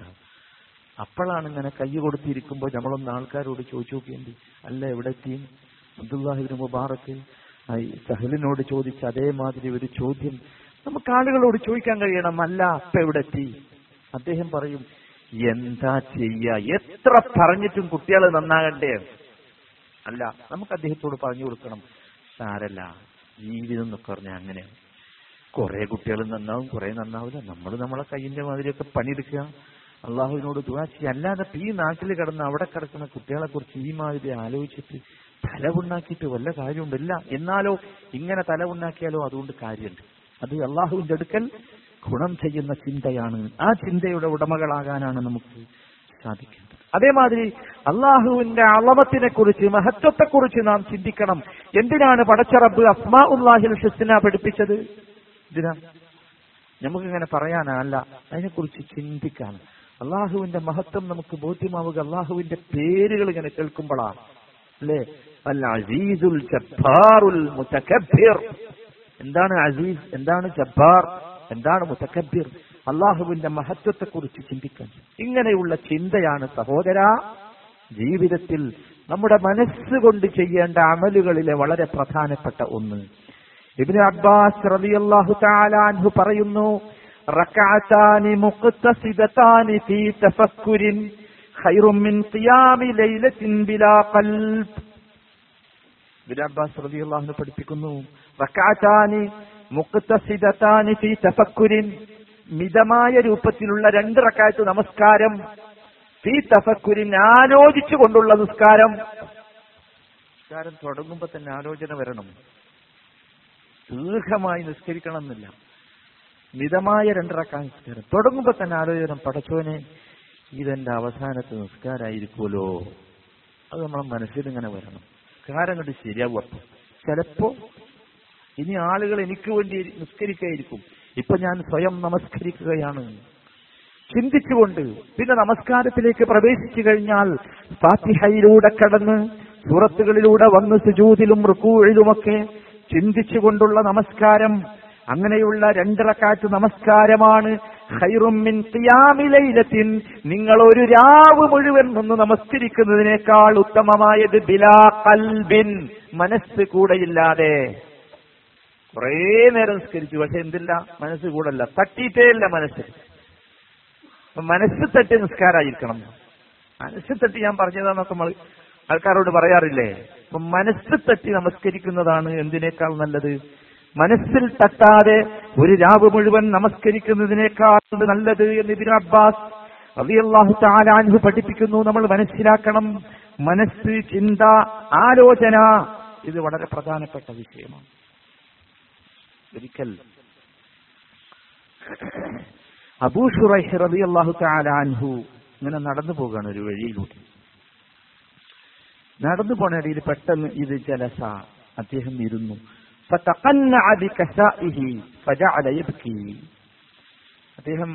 അദ്ദേഹത്തിന്റെ അടുത്തൊരു തട്ടമുണ്ടായിരുന്നു, തട്ടം കൊണ്ട് മുഖം മറച്ചു, എന്നിട്ട് കരയാൻ തുടങ്ങി. നടന്നിങ്ങനെ പോണയിടയിൽ ഇടക്കണ്ട് ഇരുന്നിട്ട് തട്ടം കൊണ്ട് മുഖം മറച്ചിട്ട് കരയാൻ തുടങ്ങി. അപ്പൊ കൂടെയുള്ള ആളുകൾ ചോദിച്ചു, മായുബിക്ക് എന്താ പ്രശ്നം? അങ്ങനെ നടന്നു പോണയിടയിൽ ഒരാൾ ഇരുന്നു കണ്ട് എന്തിനാ കരയുന്നത്, എന്തു പറ്റി? അദ്ദേഹം പറഞ്ഞു, നമ്മളൊക്കെ യാത്ര ചെയ്യുന്നവരാണ്. വണ്ടിയിൽ യാത്ര ചെയ്യുന്നവർ, നടന്നു പോകുന്നവർ, അല്ലെ, വിമാനത്തിൽ യാത്ര ചെയ്യുന്നവർ, നമുക്ക് വല്ലതും നടന്നു പോകുമ്പോൾ അല്ലെങ്കിൽ യാത്ര ചെയ്യുമ്പോൾ. അദ്ദേഹം പറയുകയാണ്, തഫക്കർതു ഫീ ദിഹാബി ഉംരി വഖില്ലതി അമലി വഖ്തിറാബി അജലി. ഈ നടന്നു പോകുന്ന യാത്രയിൽ ഞാൻ ഓർത്ത മൂന്ന് കാര്യങ്ങൾ ഞാൻ ചിന്തിച്ചു പോയി. എന്തിനെക്കുറിച്ച് ചിന്തിച്ചു? ഞാനിപ്പോ നടന്ന് വഴി താണ്ടിയതുപോലെ എന്റെ ആയുസ്സും തീരുകയാണല്ലോ. നടന്നിങ്ങനെ വഴിയൊക്കെ തീർന്നല്ലോ, അങ്ങെത്താറായി, ലക്ഷ്യത്തിലേക്ക് എത്താറായി. അതുപോലെ എന്റെ ആയുസ്സും പഠിച്ചവന് തീരുകയാണല്ലോ. ഞാൻ ചിന്തിച്ച രണ്ടാമത്തെ വിഷയം എന്റെ അമലുകളുടെ കുറവിനെ കുറിച്ചാണ്. എന്താ ഉള്ളത്? വല്ലതുണ്ടോ? ഒന്നുമില്ല. പഠിച്ചവന്റെ അടുത്തേക്ക് കൊണ്ടുപോകാനുള്ള അമൽ, പ്രവർത്തനം, അങ്ങനെ ഒരു പെട്ടി നമ്മൾ കെട്ടാൻ തുടങ്ങിയാൽ എന്താ ഉണ്ടാകുക? നാട്ടിക്ക് കുട്ടികളെയും മക്കളുടെ അടുത്തേക്ക് പോകുമ്പോൾ നമുക്ക് കെട്ടാൻ പെട്ടിന്റെ ഉള്ളിൽ പല സാധനവും വെക്കാം അല്ലേ? നമ്മളുടെ അധ്വാനത്തിന്റെ ഒരു വർഷം മുഴുവൻ ചോര നീരാക്കി, പ്രയാസങ്ങളും ബുദ്ധിമുട്ടുകളും സഹിച്ച്, ഊണില്ലാതെ ഉറക്കമില്ലാതെ ഒരുപാട് അധ്വാനിച്ചുണ്ടാക്കിയ നമ്മുടെ സമ്പത്ത് കൊണ്ട് നാം വാങ്ങിയ മനോഹരമായ സമ്മാന പൊതികൾ പൊതിഞ്ഞ് നമുക്ക് നാട്ടിലേക്ക് പോകാം. പക്ഷേ സഹോദര, യഥാർത്ഥ യാത്ര, റബ്ബിന്റെ അടുത്തേക്കുള്ള യാത്ര, ആ യാത്രയിൽ നമുക്ക് കൊണ്ടുപോകാൻ, പൊതിഞ്ഞു കെട്ടാൻ, അതാണ് ഖില്ലത്തുൽ അമൽ, നമ്മൾ ചിന്തിക്കേണ്ട രണ്ടാമത്തെ വിഷയം. മൂന്നാമത് അദ്ദേഹം പറഞ്ഞു വഖ്തിറാബു അജലി. ദിവസം ഇങ്ങനെ പോകല്ലേ, ദിവസമല്ല, സെക്കൻഡുകൾ അല്ലേ? എന്റെ മുമ്പിലിരിക്കുന്ന ഘടികാരത്തിലെ സൂചി ഇങ്ങനെ തിരിയുകയാണ്. ആ തിരിയൽ എന്തിനെയാണ് കാണിക്കുന്നത്? എന്റെ അജലിലേക്ക് ഞാൻ അടുത്തുകൊണ്ടിരിക്കുന്നു, എന്റെ അവധി അവസാനിക്കാറായിരിക്കുന്നു എന്നതിനെയാണ് കാണിക്കുന്നത് അല്ലേ? ഇവിടെ നിൽക്കാനുള്ള, ഈ ഭൂമിയിൽ എനിക്ക് കഴിഞ്ഞുകൂടാനുള്ള, താമസിക്കാനുള്ള എന്റെ അവധിയുടെ അന്ത്യത്തെക്കുറിച്ചാണ് ആ ഘടികാരത്തിലെ സൂചി എന്നോട് പറഞ്ഞുകൊണ്ടിരിക്കുന്നത്. നമുക്ക് ചിന്തിക്കാൻ കഴിയണം ഇങ്ങനെയുള്ള ഒരാലോചന. ഏത് സമയത്തും ഈ രൂപത്തിലുള്ള ഒരാലോചന, ആ ഒരു ചിന്ത, ആ ചിന്തയാണ് സഹോദരന്മാരെ നമുക്ക് വേണ്ടത്. അബൂ സുലൈമാൻ റഹ്മത്തുള്ളാഹി അലൈഹി നമ്മളോട് പറയുന്നു, അദ്ദിദു അഈനകുമുൽ ബുകാ വഖുലൂബകും അത്തസഖും. നിങ്ങളുടെ കണ്ണുകൾക്ക്, നിങ്ങൾ കണ്ണുകളെ കൊണ്ട് കരയുന്നത് നിങ്ങൾ പതിവാക്കുക, നിങ്ങളുടെ മനസ്സുകളെ കൊണ്ട് ചിന്തിക്കുന്നതും നിങ്ങൾ പതിവാക്കുക. ഇത് രണ്ടും നാം പതിവാക്കേണ്ട, ജീവിതത്തിൽ പതിവാക്കേണ്ട കാര്യമാകുന്നു എന്നർത്ഥം. ഈ രൂപത്തിലുള്ള ചിന്ത, ആ ചിന്ത കൊണ്ടാണ് സഹോദരന്മാരെ നമുക്ക് വിജയിക്കാൻ സാധിക്കുകയുള്ളൂ. രണ്ടു തരം കാര്യങ്ങളുണ്ട്. ഒന്ന് ദിക്റുണ്ട്, രണ്ട് തഫക്കുറുണ്ട്. ആയത്തിൽ നിങ്ങൾ ശ്രദ്ധിച്ചില്ലേ, അല്ലദീന യദ്കുറൂന അല്ലാഹ പിന്നെ വയ തഫക്കറൂന. ഈ ദിക്ർ എന്തുണ്ടാക്കും? ദിക്ർ സ്നേഹമുണ്ടാക്കും. അള്ളാഹുവിനെ കുറിച്ച് ഓർത്താൽ, നമുക്കറിയാലോ, നമ്മൾ ഒരാളെ കുറിച്ച്, നമ്മളെ ഉമ്മാനെ കുറിച്ച് ഇങ്ങനെ ഓർത്താൽ നമുക്ക് ഉമ്മാനോട് എന്തുണ്ടാവും?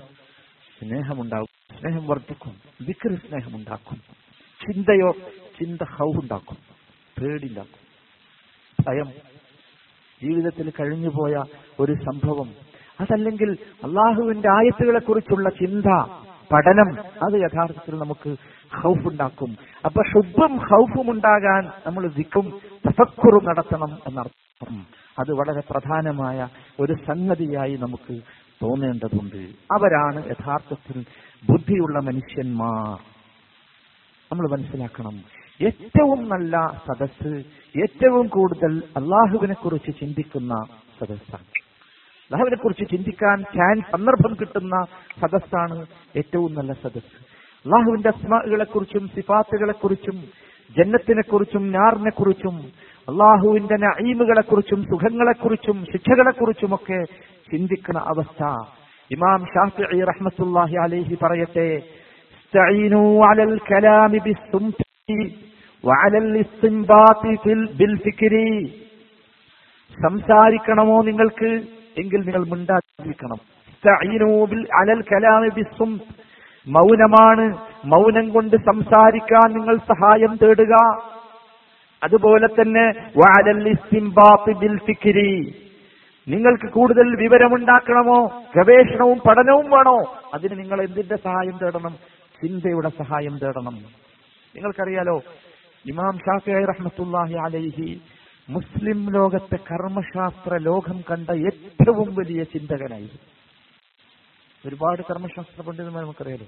അതിൽ ഏറ്റവും കൂടുതൽ ബുദ്ധിയുള്ള, ഏറ്റവും കൂടുതൽ ചിന്തിച്ചിരുന്ന, ഏറ്റവും കൂടുതൽ ഇസ്തിൻബാത്ത് ഇസ്ലാമിക കർമ്മശാസ്ത്രത്തിൽ ഫിഖ്ഹിൽ ഏറ്റവും കൂടുതൽ ഗവേഷണം നടത്തിയ മഹാനായ പണ്ഡിതനായിരുന്നു ഇമാം ഷാഫി റഹ്മത്തുള്ളാഹി. ഇസ്ലാമിക ചരിത്രത്തിൽ അദ്ദേഹത്തെ പോലെയുള്ളവർ അപൂർവമാണ്, വളരെ അപൂർവം. അദ്ദേഹത്തിന്റെ ചരിത്രം പരിശോധിച്ചാൽ നമുക്കത് ബുദ്ധി എന്ന് വെച്ചാൽ മഹാബുദ്ധിമാനായിരുന്നു ഇമാം ഷാഫി റഹ്മത്തുള്ളാഹി. അദ്ദേഹമാണ് പറയുന്നത് എന്ത്? ചിന്ത കൊണ്ടാണ് നിങ്ങൾക്ക് ഗവേഷണം ഉണ്ടാവുക. അപ്പോൾ അദ്ദേഹത്തിന്റെ സ്വയം അനുഭവമാണ് അദ്ദേഹം നമ്മളെ പഠിപ്പിച്ചത്. വിവരമുണ്ടാകണമെങ്കിൽ എന്ത് വേണം? ചിന്തിക്കണം. ചിന്തിക്കേണ്ടത് എന്ത് നമ്മൾ മനസ്സിലാക്കിയല്ലോ.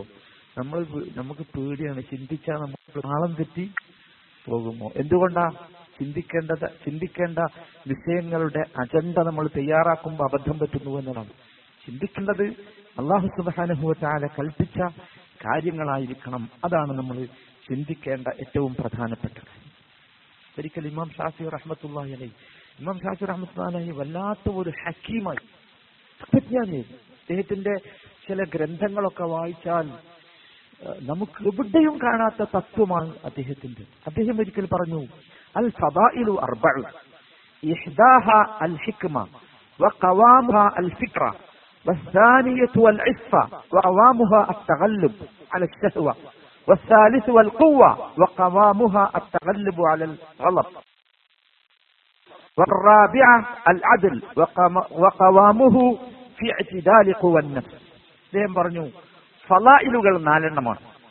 ഒരു മനുഷ്യന്റെ ശ്രേഷ്ഠത, ഔന്നിത്യം എന്ന് പറയുന്നത് നാലാണെന്ന് അദ്ദേഹം പറഞ്ഞു. ഒന്നാമത്തേത് ഹിക്മത്താണ്. ഹിക്മത്ത് എങ്ങനെ കിട്ടും? തത്വജ്ഞാനം. ഹക്കീമായിരുന്നു ഇമാം ഷാഫി റഹ്മത്തുള്ളാഹി. അദ്ദേഹം പറയുന്നു വഖവാമുഹ അൽ ഫിക്ര, ചിന്തയാണ് തത്വജ്ഞാനത്തിന്റെ അടിസ്ഥാനം. അല്ലാഹുവിനെ കുറിച്ചുള്ള ചിന്ത കേട്ടോ ഷാഫി റഹ്മത്തുള്ളാഹി അലൈഹി പറഞ്ഞത്. ആ ചിന്തയാണ് തത്വജ്ഞാനത്തിന്റെ അടിസ്ഥാനം. വസാനിയത്തു അൽ ഇഫ്ഫ, രണ്ടാമത്തേത് സദാചാരമാണ്, ഇഫ്ഫത്താണ്. അത് എവിടുന്ന് കിട്ടും? വഖവാമുഹ അത്തഗല്ലുബു അല അശ്ശഹവ, മനുഷ്യന്റെ ഇച്ഛകളെ അതിജയിക്കാൻ സാധിക്കുക എന്നതാണ് അതിന്റെ അടിസ്ഥാനം. അപ്പോഴേ ഇപ്പത്തുണ്ടാവുള്ളൂ. ഞാൻ നല്ല സദാചാരമുള്ളവനാണ് എന്ന് പറഞ്ഞാൽ മനുഷ്യന്മാരുടെ മുമ്പിലല്ല, രഹസ്യ ജീവിതത്തിലും ശഹവത്തും മനുഷ്യന്റെ ഇച്ഛകളുണ്ടാവും. പലതും ഇങ്ങനെ പറയും ഒറ്റക്കിരിക്കുമ്പോൾ. അതിനെ ജയിക്കാൻ സാധിക്കണം, അതിനെ തോൽപ്പിക്കാൻ സാധിക്കണം. അതാണെന്ത്? ഇഫ്ഫത്ത് എന്ന് പറയുന്നത്.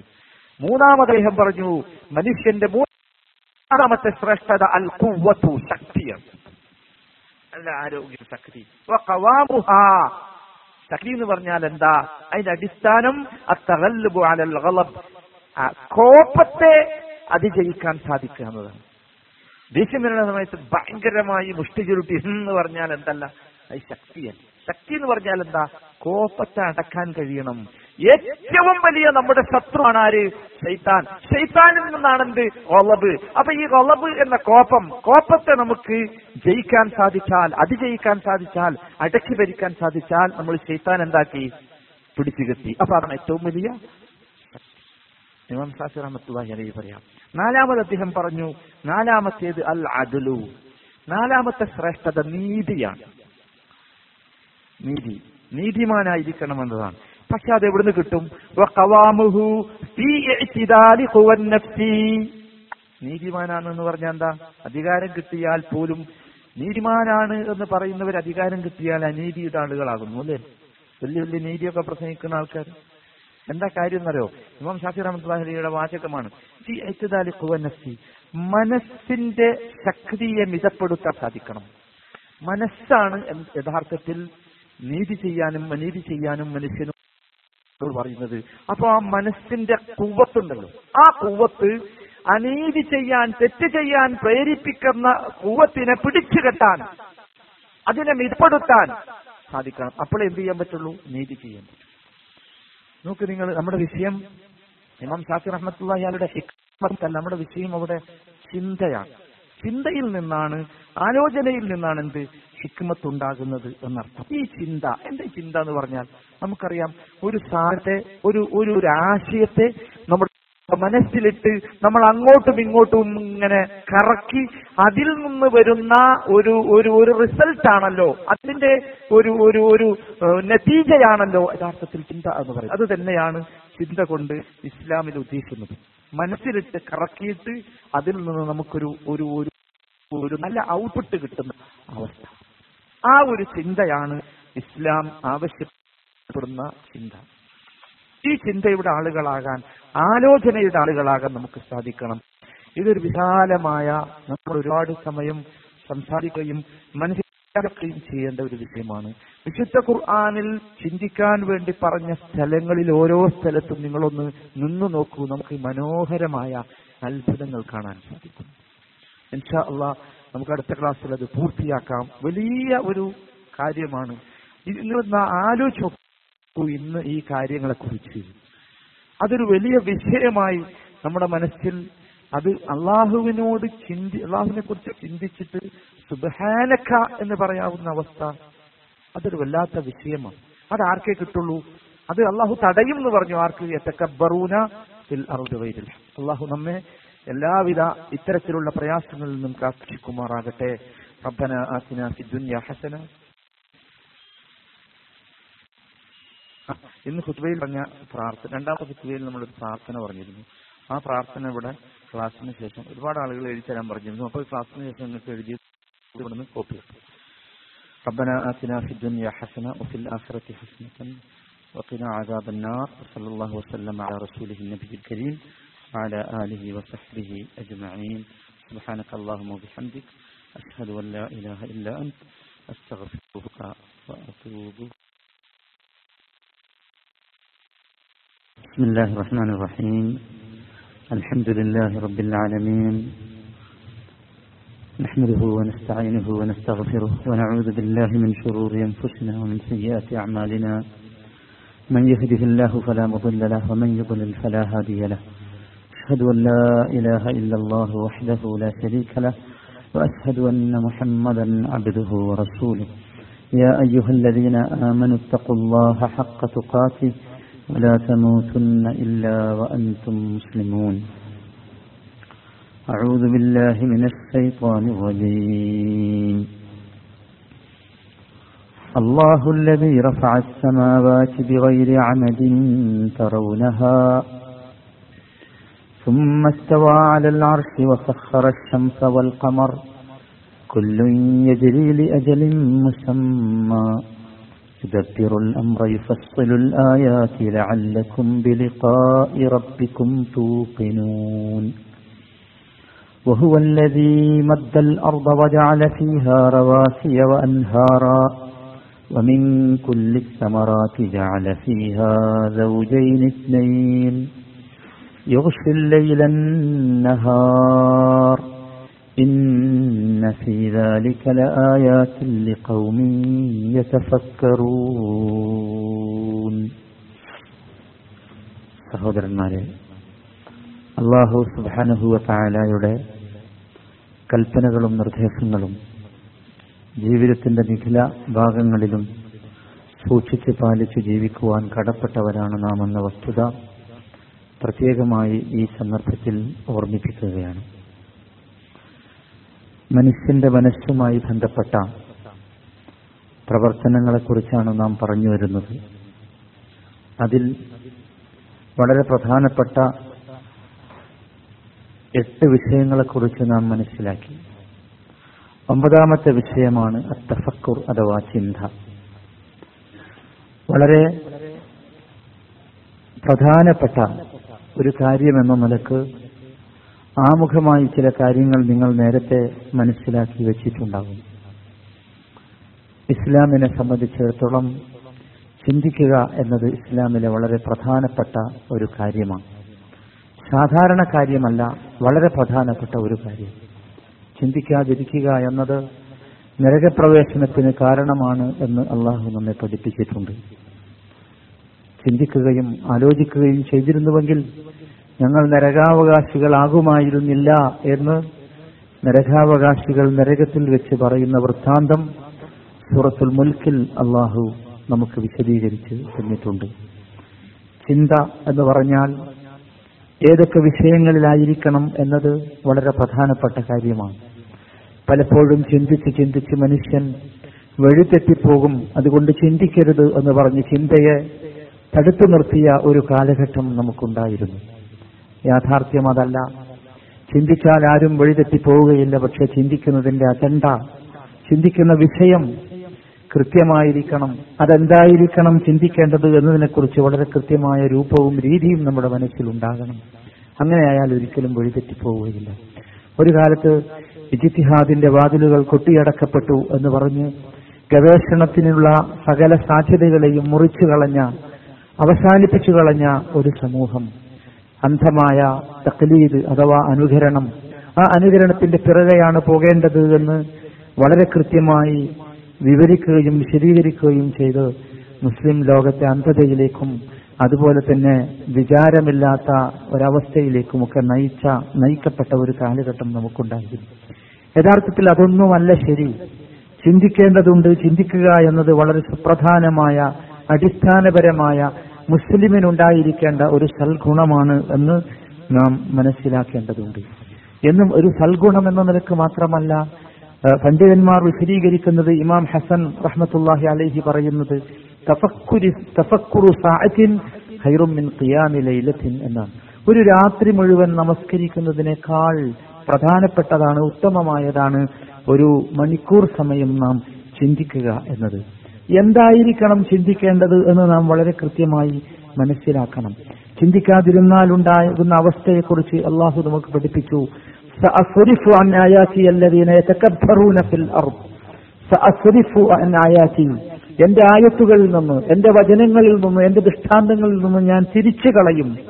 അല്ലദീന യതകബ്ബറൂന ഫിൽ അർദ്, ഭൂമിയിൽ കിബറുമായി നടക്കുന്ന വിഭാഗത്തെ. ബിഗൈറിൽ ഹഖ്, ഒരു ന്യായവുമില്ലാതെ. അപ്പോ ഒരു ന്യായവുമില്ലാതെയാണ് മനുഷ്യൻ കിബറുമായി ഭൂമിയിൽ നടക്കുന്നത് എന്ന് നമുക്കറിയാം. അങ്ങനെയുള്ള വിഭാഗത്തെ, അള്ളാഹുവിനെക്കുറിച്ചും അള്ളാഹുവിന്റെ ആയത്തുകളെക്കുറിച്ചും ദൃഷ്ടാന്തങ്ങളെക്കുറിച്ചും ചിന്തിക്കുന്നതിൽ നിന്ന് തിരിച്ചു കളയും എന്ന് അള്ളാഹു വിശദീകരിക്കുകയാണ്. അഥവാ എപ്പോഴെങ്കിലും നമുക്ക് അള്ളാഹുവിന്റെ ദൃഷ്ടാന്തങ്ങളെക്കുറിച്ച് മനസ്സിലാക്കിയിട്ടും അറിഞ്ഞിട്ടും ചിന്തിക്കാൻ സാധ്യമാകുന്നില്ല എങ്കിൽ നാം മനസ്സിലാക്കേണ്ടത് നമുക്കെവിടെയോ നമ്മുടെ വിശ്വാസത്തിൽ പാളിച്ച വന്നിട്ടുണ്ട് എന്ന് തന്നെയാണ്. കാരണം അള്ളാഹു ഇവിടെ പറയുന്നത് സഅസ്രിഫു അൻ ആയാതി, എന്റെ ആയത്തുകളിൽ നിന്നും ഞാൻ തിരിച്ചു കളയും എന്നാണ്.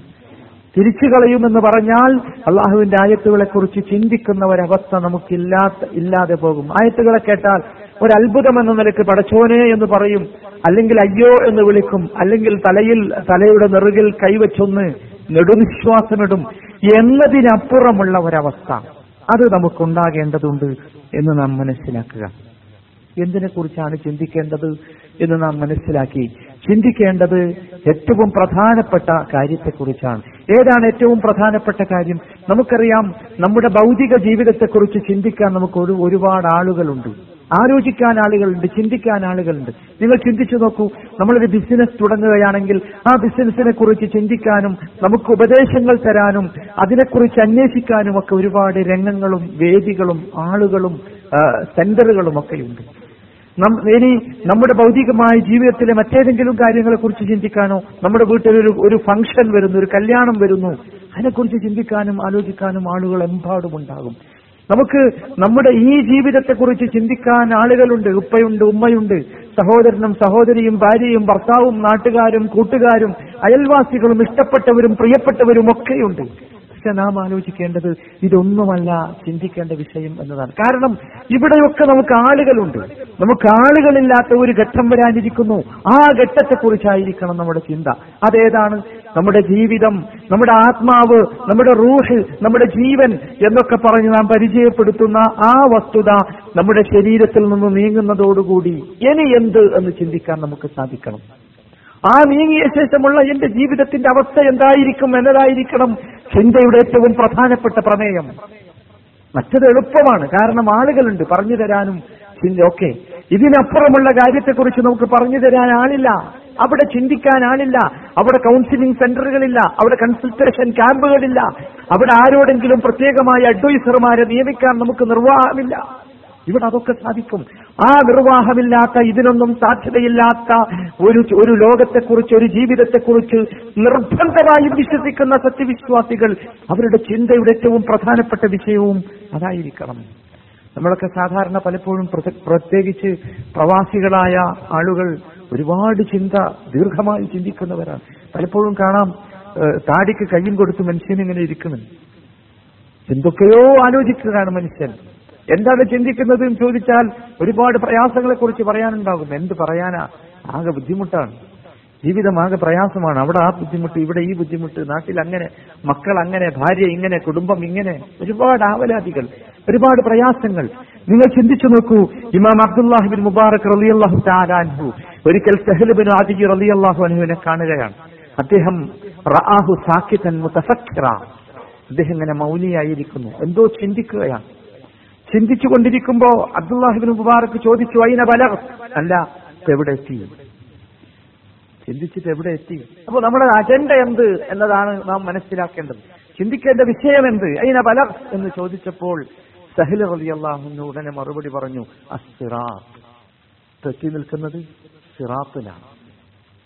എന്താണപ്പോ ചിന്തിക്കേണ്ടത്? ചിന്തിക്കേണ്ടത് എന്റെ മരണം, എന്റെ മരണത്തിന്റെ അവസ്ഥ എങ്ങനെയായിരിക്കും, മരണശേഷം എന്റെ ജീവിതം എങ്ങനെയായിരിക്കും, ഖബറിൽ ഞാൻ എന്റെ കഥ എന്തായിരിക്കും, അതിനുശേഷമുള്ള വിചാരണ എന്തായിരിക്കും, എന്റെ വിചാരണയ്ക്ക് ശേഷം ഞാൻ സിറാത്തിലൂടെ കടന്നു പോകുമ്പോൾ എന്റെ അവസ്ഥ എന്തായിരിക്കും, ചിന്തിക്കണം.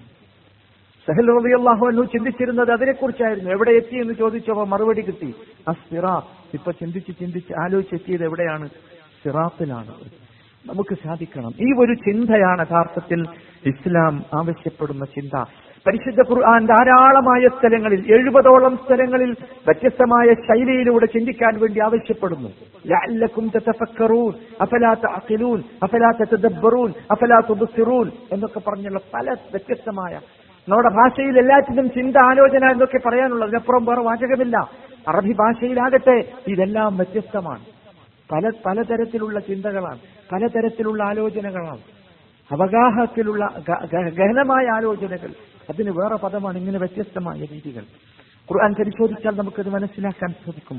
സൂറത്തുൽ ബഖറയിൽ അള്ളാഹു നമുക്ക് ചിന്തിക്കാൻ വേണ്ടി പറഞ്ഞു തരുന്ന ഒരു വചനമുണ്ട്. എല്ലാവർക്കും മനസ്സിലാകുന്ന, പെട്ടെന്ന് മനസ്സിലാകുന്ന, ആലോചിക്കാൻ പെട്ടെന്ന് മനസ്സിലേക്ക് കയറി വരുന്ന ഒരു വിഷയം.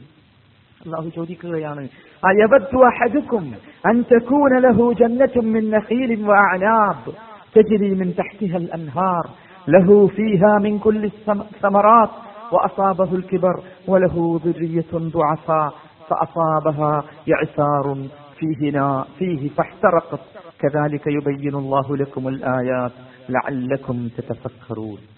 അള്ളാഹു ചോദിക്കുകയാണ്, അയവതു അഹദുക്കും, നിങ്ങളിൽ ആരെങ്കിലും ആഗ്രഹിക്കുന്നുണ്ടോ, കൊതിക്കുന്നുണ്ടോ, എന്ത്, അൻ തകൂന ലഹു ജന്ന, അവനൊരു തോട്ടം, വിശാലമായ ഒരു എസ്റ്റേറ്റ്. എന്തിന്റെ തോട്ടമാണ്, എന്തിന്റെ എസ്റ്റേറ്റ് ആണ്? മിൻ നഖീലിൻ വഅനാബ്, നഖീലും ഇനബും, ഈത്തപ്പനയും മുന്തിരിയും. ഈത്തപ്പന തോട്ടം എന്ന് പറഞ്ഞാൽ കർഷക സമ്പത്തിൽ അറബികളെ സംബന്ധിച്ചിടത്തോളം ഏറ്റവും ഉന്നതമായ സമ്പത്താണ് എന്ത്? ഈത്തപ്പനത്തോട്ടം. ആ ഈത്തപ്പനത്തോട്ടത്തിന്റെ കൂടെ മുന്തിരിയും കൂടി ആയാലോ ഏറ്റവും വലുതായി. മുന്തിരിത്തോട്ടം എന്ന് പറഞ്ഞാൽ ഈ മധ്യപൗരസ്ത്യ ദേശത്തെ ഏറ്റവും വലിയ കൃഷിയാണ്. സിറിയയുടെയും ജോർഡാന്റെയും ഒക്കെ ഏറ്റവും പ്രധാനപ്പെട്ട കൃഷി. അവിടെയൊക്കെയുള്ള മുതലാളിമാർ, നമ്മുടെ നാട്ടിലെ റബ്ബർ എസ്റ്റേറ്റ് മാതിരിയാണ് എന്ത് ഈ സിറിയയിലും ജോർഡാനിലൊക്കെ മുന്തിരിത്തോട്ടങ്ങൾ. ആരും ഒരു ജോർഡാനിൽ നിങ്ങൾ കണ്ടു ചോദിച്ചാലും എനിക്ക് ഇത്ര സ്ഥലം മുന്തിരിയുണ്ട് എന്ന് പറയും. അതൊരു വലിയ അഭിമാനമാണ്. അങ്ങനെയുള്ള വലിയ തോട്ടങ്ങൾ സാധാരണ തോട്ടമല്ല. തജ്രീമിൻ തഹ്തിഹൽ അൻഹാർ, ആ തോട്ടത്തിനടിയിലൂടെ നല്ല ആറുകൾ ഒഴുകിക്കൊണ്ടിരിക്കുന്നു, പുഴകൾ ഒഴുകിക്കൊണ്ടിരിക്കുന്ന മനോഹരമായ തോട്ടം. എന്ന് മാത്രമല്ല, ലഹു ഫീഹാ മിൻ കുല്ലി സമറാത്ത്, ആ തോട്ടത്തിൽ മുന്തിരിയും ഈത്തപ്പനയും മാത്രമല്ല, ഫീഹാ മിൻ കുല്ലി സമറാത്ത്, എല്ലാ ഇനം കായ്കനികളും എല്ലാത്തരം പഴങ്ങളുമുള്ള ഒരു തോട്ടം, മനോഹരമായ തോട്ടം. വഅസാബഹുൽ കിബർ, അങ്ങനെ ഈ തോട്ട ഉടമ വൃദ്ധനായി, വയസ്സായി, ഒരുപാട് കാലം അത് ആസ്വദിച്ചു, അത് തിന്നു കുടിച്ചു. അങ്ങനെ ഇരിക്കെ അദ്ദേഹത്തിന് വയസ്സായി. വലഹു ദുരിയത്തുൻ ദുഅഫാ, വയസ്സായി എന്ന് മാത്രമല്ല, കുറെ ദുർബലന്മാരായ മക്കളും അദ്ദേഹത്തിനുണ്ട്. വയസ്സായ ഘട്ടമാണ്, ദുർബലന്മാരായ മക്കളുണ്ട്. അങ്ങനെ ഇരിക്കുന്ന ഘട്ടം വയസ്സായി അങ്ങെത്തിയിട്ടുണ്ട്, ദുർബലന്മാരായ മക്കളുണ്ട്, മനോഹരമായ തോട്ടമാണ്. ആ സമയത്ത് ഒരു വമ്പിച്ച കൊടുങ്കാറ്റ് ആഞ്ഞു വീശി. സാധാരണ കൊടുങ്കാറ്റല്ല, തീയുള്ള കൊടുങ്കാറ്റ്. അതിന്റെ കാരണമായി തോട്ടം മുഴുവൻ കത്തിക്കരിഞ്ഞു പോയി. ഇപ്രകാരമാണ് അള്ളാഹു അവന്റെ വചനങ്ങളെ, ദൃഷ്ടാന്തങ്ങളെ നിങ്ങൾക്ക് പറഞ്ഞു തരുന്നത്. ലഅല്ലക്കും തതഫക്കറൂൻ, നിങ്ങൾ ചിന്തിക്കാൻ വേണ്ടി. എന്താണ് അവിടെ ചിന്തിക്കാനുള്ളത്? ഒരു വളരെ ഇതിന് ശാസ്ത്രമില്ല, സയൻസ് ഇല്ല, അവഗാഹത്തിൽ ഗഹനമായി ചിന്തിക്കേണ്ട ഒന്നുമില്ല. നിങ്ങൾ അതിന്റെ പുറത്തു നിന്ന് മാത്രം ഒന്ന് ചിന്തിച്ചു നോക്കൂ. എന്താ സംഗതി? ഒരു തോട്ടം, സാധാരണ തോട്ടമല്ല, വലിയ ഒരു തോട്ടം, വ്യത്യസ്തമായ കായ്ക്കനികളുള്ള തോട്ടം, മുന്തിരിയും ഈത്തപ്പനയുമുള്ള തോട്ടം, ഏറ്റവും ഉന്നതമായ കൃഷിയാണ് മുന്തിരിയുടേതും ഈത്തപ്പനയുടേതും എന്ന് നാം മനസ്സിലാക്കി. എന്ന് മാത്രമല്ല, മുന്തിരിയും ഈത്തപ്പനയും മാത്രമല്ല, എല്ലാവിധ കായ്കനികളും. ആ തോട്ടം നനക്കാനോ അതിന് ജലസേചനം നടത്താനോ അദ്ദേഹത്തിന് ഒരു ബുദ്ധിമുട്ടില്ല. കാരണം എന്താ? അതിന്റെ അടിയിലൂടെ നല്ല നദികൾ ഒഴുകിക്കൊണ്ടിരിക്കുന്ന മനോഹരമായ തോട്ടം. അഥവാ തോട്ടക്കാരന് യാതൊരു ബുദ്ധിമുട്ടുമില്ല, ഒരു പ്രയാസവുമില്ലാതെ തോട്ടത്തിൽ നിന്ന് തന്റെ വരുമാനം ആസ്വദിച്ചു കൊണ്ടിരിക്കുന്ന ആ സന്ദർഭം. അങ്ങനെ ഇരിക്കെ അദ്ദേഹത്തിന് പ്രായമാകുന്നു. നമുക്കറിയാം, ഒരു മനുഷ്യന് പ്രായമായാൽ അവൻ പിന്നീട് ചിന്തിക്കുക, തന്റെ നല്ല കാലത്ത് ഉണ്ടാക്കി വെച്ച സ്വത്തിൽ നിന്ന് വരുന്ന വരുമാനങ്ങൾ ആസ്വദിക്കാം എന്ന നിലക്കാണ്. നമ്മളൊക്കെ നമുക്കറിയാം, കുറച്ചു കാലം ഇവിടെ കഷ്ടപ്പെട്ട് ജോലി ചെയ്ത് നാട്ടിലെന്തെങ്കിലുമൊക്കെ സമ്പാദിച്ച് നാട്ടിലിരുന്ന് സുഖമായി ജീവിക്കാമെന്ന നിർവൃതിയിലും പൂതിയിലുമാണ് നമ്മളെല്ലാം. ഈ മനുഷ്യന്റെയും ധാരണ അങ്ങനെ തന്നെ. ഏതായാലും നല്ല തോട്ടമാണ്, ഇനിയിപ്പോ വയസ്സായി വിചാരിച്ച് വലിയ പ്രശ്നമൊന്നുമില്ല, കാരണം നല്ല തോട്ടമുണ്ട്. വയസ്സായി എന്നുള്ളത് മാത്രമല്ല, വലഹൂതുല്യത്തും വയസ്സായി എന്നുള്ളത് മാത്രമല്ല, അദ്ദേഹത്തിന് കുറെ ദുർബലന്മാരായ മക്കളാണുള്ളത്. അധ്വാനിച്ചു കൊണ്ടുവരാൻ പറ്റിയ നല്ല ആൺകുട്ടികളില്ല എന്നർത്ഥം. ലഹുദുര്യത്തുൻ ദുആഫ, ചെറിയ കുട്ടികളാണ്, ദുർബലന്മാരാണ്. വയസ്സായി എന്ന് പറഞ്ഞാൽ അദ്ദേഹം മരിക്കാനാകുകയാണ്, അല്ലെ?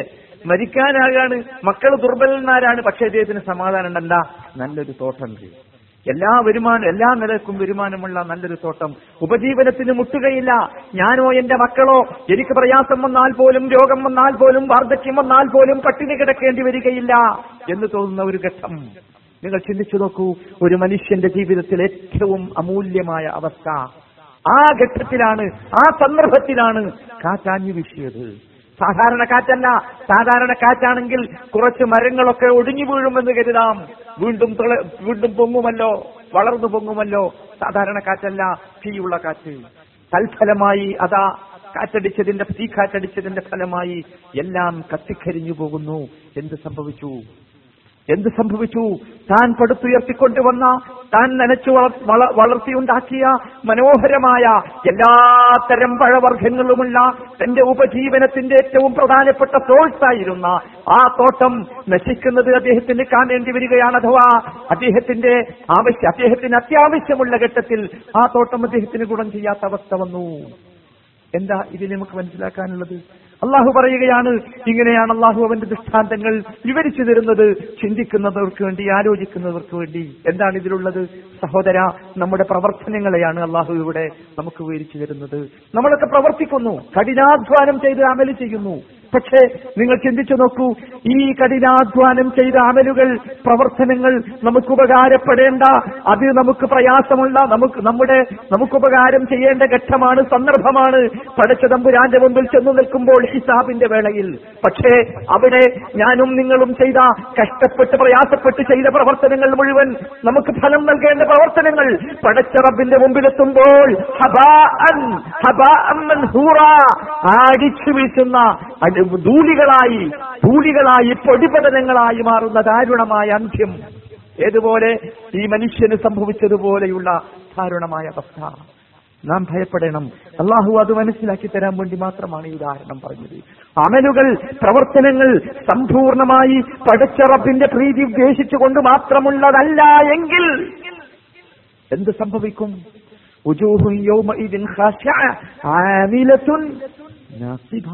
ചില മുഖങ്ങൾ പേടിച്ചരണ്ടു പോയിരിക്കുന്നു. മുഖങ്ങൾ അവ പേടിച്ചരണ്ടു പോകേണ്ട മുഖങ്ങളായിരുന്നില്ല. കാരണം ആമിലത്തുൻ പ്രവർത്തിച്ച മുഖങ്ങൾ, നാസിബത്തുൻ ക്ഷീണിച്ച മുഖങ്ങൾ. പക്ഷേ ചൂടുള്ള നരകത്തിലേക്കാണ് ആ മുഖങ്ങൾ പ്രവേശിപ്പിക്കപ്പെടുക. എന്താ കാരണം? പ്രവർത്തിക്കാത്തത് കൊണ്ടല്ല, പ്രവർത്തനത്തിന്റെ അന്തസ്സ് നഷ്ടപ്പെട്ടു പോയി. എന്തായിരുന്നു പ്രവർത്തനത്തിന്റെ അന്തസ്സ്? പ്രവർത്തനത്തിന്റെ അന്തസ്സ് ഇഖ്ലാസ് ആയിരുന്നു. പടച്ച റബ്ബിന് വേണ്ടി മാത്രം ചെയ്യേണ്ടിയിരുന്നു. ആളുകളെ കാണിക്കാൻ വേണ്ടിയല്ല, പാർട്ടിക്ക് വേണ്ടിയല്ല, സംഘടനയ്ക്ക് വേണ്ടിയല്ല, ജനങ്ങളിലുള്ള സ്ഥാനമാനത്തിന് വേണ്ടിയല്ല, പടച്ച റബ്ബിന് വേണ്ടി, റബ്ബിന്റെ മുമ്പിൽ നിൽക്കേണ്ടി വരുമെന്ന വിചാരം കൊണ്ട് മാത്രം ചെയ്യേണ്ടിയിരുന്നു. അങ്ങനെ ചെയ്യാത്ത പ്രവർത്തനങ്ങളുടെ അവസ്ഥ ഈ തോട്ടക്കാരന്റെ അവസ്ഥയായിരിക്കുമെന്നാണ് അല്ലാഹു സുബ്ഹാനഹു വ തആല നമുക്ക് വിവരിച്ചു തരുന്നത്. ഒരു ചെറിയ ഉദാഹരണം മാത്രമാണ് ഞാൻ പറഞ്ഞത് എന്ന് നിങ്ങൾ ചിന്തിച്ചു നോക്കൂ. റബ്ബുൽ ഇസ്സത്ത് സുബ്ഹാനഹു വ തആല, മഹാനായ റബ്ബ്, സൃഷ്ടാവായ, ഖാലിഖായ, റാസിഖായ, റഹീമായ, റഹ്മാനായ, ബദീആയ റബ്ബ്, പലതരത്തിലുള്ള സൃഷ്ടി സൃഷ്ടിപ്പ് നടത്തുന്ന റബ്ബ്. നിങ്ങൾ ചിന്തിച്ചു നോക്കൂ, വിശുദ്ധ ഖുർആൻ പരിശോധിച്ചാൽ സൃഷ്ടിപ്പിന് ഒരുപാട് പദങ്ങൾ പറഞ്ഞു കാണും. വ്യത്യസ്തമായ രൂപത്തിലാണ്. ഖലഖയും സനഅയും ബദഅയും ഉണ്ട്. എല്ലാം വ്യത്യസ്തമായ സൃഷ്ടിപ്പുകളാണ്. വ്യത്യസ്തമായ സൃഷ്ടിപ്പുകൾ ഉണ്ടാക്കിയ റബ്ബ്, ആ റബ്ബ് മാത്രമാണ് സൃഷ്ടിച്ചത് നമുക്കറിയാം. ആ റബ്ബ് സൃഷ്ടിപ്പിനെ കുറിച്ച് പറഞ്ഞ ശേഷം മനുഷ്യനോട് ചിന്തിക്കാൻ വേണ്ടി ആവശ്യപ്പെടുന്നു. ഇന്ന ഫീ ഖൽഖിസ് സമാവാതി വൽ അർദി വഖ്തിലാഫിൽ ലൈലി വൻ നഹാർ ലആയാതിൽ ലിഉലിൽ അൽബാബ്. സത്യവിശ്വാസികളെ കുറിച്ച് പറയുകയാണ്. തീർച്ചയായും ആകാശങ്ങളുടെയും ഭൂമിയുടെയും സൃഷ്ടിപ്പിൽ, രാവും പകലും മാറി മാറി വരുന്നതിൽ ദൃഷ്ടാന്തങ്ങളുണ്ട്. തീർച്ചയായും ദൃഷ്ടാന്തങ്ങളുണ്ട്. ആർക്ക്? ബുദ്ധിയുള്ളവർക്ക്, ചിന്തിക്കുന്നവർക്ക്, ബുദ്ധിയെ ഉപയോഗപ്പെടുത്തുന്നവർക്ക് ഇതിലൊക്കെ ദൃഷ്ടാന്തമുണ്ട്. എന്താണ് ഈ ആകാശം, എന്താണ് ഈ ഭൂമി? നിങ്ങൾ ചിന്തിച്ചു നോക്കൂ. മഹാ അത്ഭുതമല്ലേ, മഹാ അത്ഭുതമല്ലേ? അള്ളാഹു ആ അത്ഭുതങ്ങളെ ഒരുപാട് സ്ഥലത്ത് നമുക്ക് ഒന്നുകൂടി വിശദീകരിച്ചൊക്കെ പറഞ്ഞു തരുന്നുണ്ട്. ആ അത്ഭുതങ്ങൾ വിശുദ്ധ ഖുർആനിൽ പല സ്ഥലങ്ങളിലായി പടച്ചറബ് പ്രതിപാദിച്ചിട്ടുണ്ട്. അതൊക്കെ ചിന്തിച്ചാൽ ആർക്കാണ്? ബുദ്ധിയുള്ള ചിന്തിക്കുന്ന ആളുകൾക്ക് അതിൽ ദൃഷ്ടാന്തമുണ്ട്. എന്നിട്ട് അള്ളാഹു പറയുന്നു, അല്ലദീന യദ്കുറൂന അല്ലാഹ്, അള്ളാഹുവിനെ സ്മരിച്ചുകൊണ്ടിരിക്കുന്നവർ, ദിക്ർ ചൊല്ലിക്കൊണ്ടിരിക്കുന്നവർ. എങ്ങനെയാണ് അള്ളാഹുവിനെ സ്മരിക്കേണ്ടത്? ഖിയാമൻ വഖുഊദൻ വഅലാ ജുനൂബിഹിം, ഇരുന്നും നിന്നും കിടന്നും, അഥവാ സദാ സമയവും എല്ലാ സമയത്തും പടച്ച റബ്ബിനെ കുറിച്ച് ആലോചിച്ചുകൊണ്ട് തന്റെ മനസ്സിനെ റബ്ബിന്റെ സ്മരണയിൽ പച്ച പിടിച്ചു നിർത്തുന്നവർ. അതാണ് അല്ലദീന യദ്കുറൂന അല്ലാഹ് ഖിയാമൻ വഖുഊദൻ വഅലാ ജുനൂബിഹിം. എന്നിട്ടോ എന്തിനാണ് സ്മരണ, എന്തിനാണ് ദിക്ർ? ദിക്ർ എന്ന് പറഞ്ഞാൽ മനുഷ്യന്റെ ഏതെങ്കിലും ഭൗതികമായ ആവശ്യങ്ങൾക്ക് വേണ്ടിയുള്ളതല്ല. ദിക്ർ എന്ന് പറഞ്ഞാൽ എന്തിനായിരിക്കണം? യതഫക്കറൂന ഫീ ഖൽഖി സ്സമാവാതി വൽ അർദ്, ആകാശഭൂമികളെ കുറിച്ച് അവൻ ചിന്തിക്കുന്നു, ആകാശഭൂമികളുടെ സൃഷ്ടിപ്പിനെ കുറിച്ച് അവൻ ചിന്തിക്കുന്നു. ദിക്ർ എന്തിനായിരിക്കണം? ദിക്ർ ശിക്റിന് വേണ്ടിയായിരിക്കണം. ദിക്ർ ചൊല്ലുന്നത് എന്തിനു വേണ്ടിയായിരിക്കണം? ശിക്റിന് വേണ്ടിയായിരിക്കണം. ചിന്തിക്കാൻ വേണ്ടിയാണ് സ്മരണ. സ്മരണ ചിന്തയിൽ അധിഷ്ഠിതമല്ലാത്ത സ്മരണ സ്മരണയല്ല. അത് കേവലം ബാഹ്യമായ ചില പ്രവർത്തനങ്ങൾ മാത്രമായി പോകും. അപ്പോൾ ചിന്ത എന്ന് പറയുന്നത് ഉടലെടുക്കേണ്ടത് അള്ളാഹുവിനെ സ്മരിക്കുന്നതിൽ നിന്നാണ്. അങ്ങനെ ചെയ്യുന്നവരാണ് സത്യവിശ്വാസികൾ എന്ന് മാത്രമല്ല, അങ്ങനെ ചിന്തിച്ചാൽ ആകാശങ്ങളെക്കുറിച്ച്, ആകാശത്തിന്റെ സൃഷ്ടിപ്പിനെ കുറിച്ച് ചിന്തിച്ചാൽ, ഭൂമിയുടെ സൃഷ്ടിപ്പിനെ കുറിച്ച് ചിന്തിച്ചാൽ, ഭൂമിയിലെ സംവിധാനങ്ങളെ കുറിച്ച് ചിന്തിച്ചാൽ മനുഷ്യൻ പറഞ്ഞു പോകും, റബ്ബനാ മാ ഖലഖത ഹാദാ ബാതില, നാഥ, ഞങ്ങളുടെ നാഥ, ഇതൊന്നും നീ അർത്ഥശൂന്യമായി സൃഷ്ടിച്ചതല്ലോ. അല്ലേ? നിങ്ങൾ ചിന്തിച്ചു നോക്കൂ, എന്താണ് ഭൂമി എന്ന് പറയുന്നത്? കരയും കടലും അല്ലേ? ഫലഭൂയിഷ്ഠമായ ഭൂമി, മരുഭൂമി.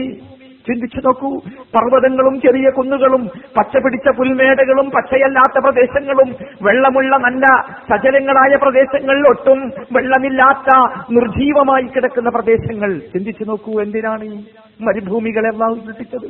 എന്താണ് അതിലടങ്ങിയത്? നാം പലപ്പോഴും ചിന്തിച്ചു നോക്കിയിട്ടുണ്ടാകും. ഹജ്ജിന് പോയ ആളുകളുണ്ടാകും, ഒബ്രക്ക് പോയ ആളുകളുണ്ടാകും.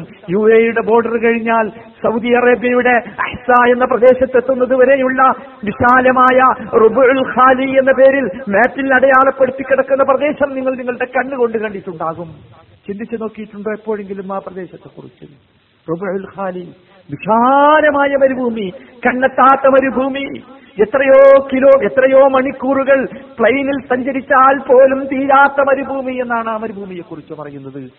എപ്പോഴെങ്കിലും നിങ്ങൾ ചിന്തിച്ചിട്ടുണ്ടോ ആ മരുഭൂമിയുടെ മടക്കുകളിൽ, ആ മരുഭൂമിയുടെ ഉള്ളറകളിൽ സ്വർണത്തിന്റെ കനത്ത കനത്ത ഖജനാവാണ് പടച്ചിറപ്പ് സൃഷ്ടിച്ച് സംവിധാനിച്ചിട്ടുള്ളത്?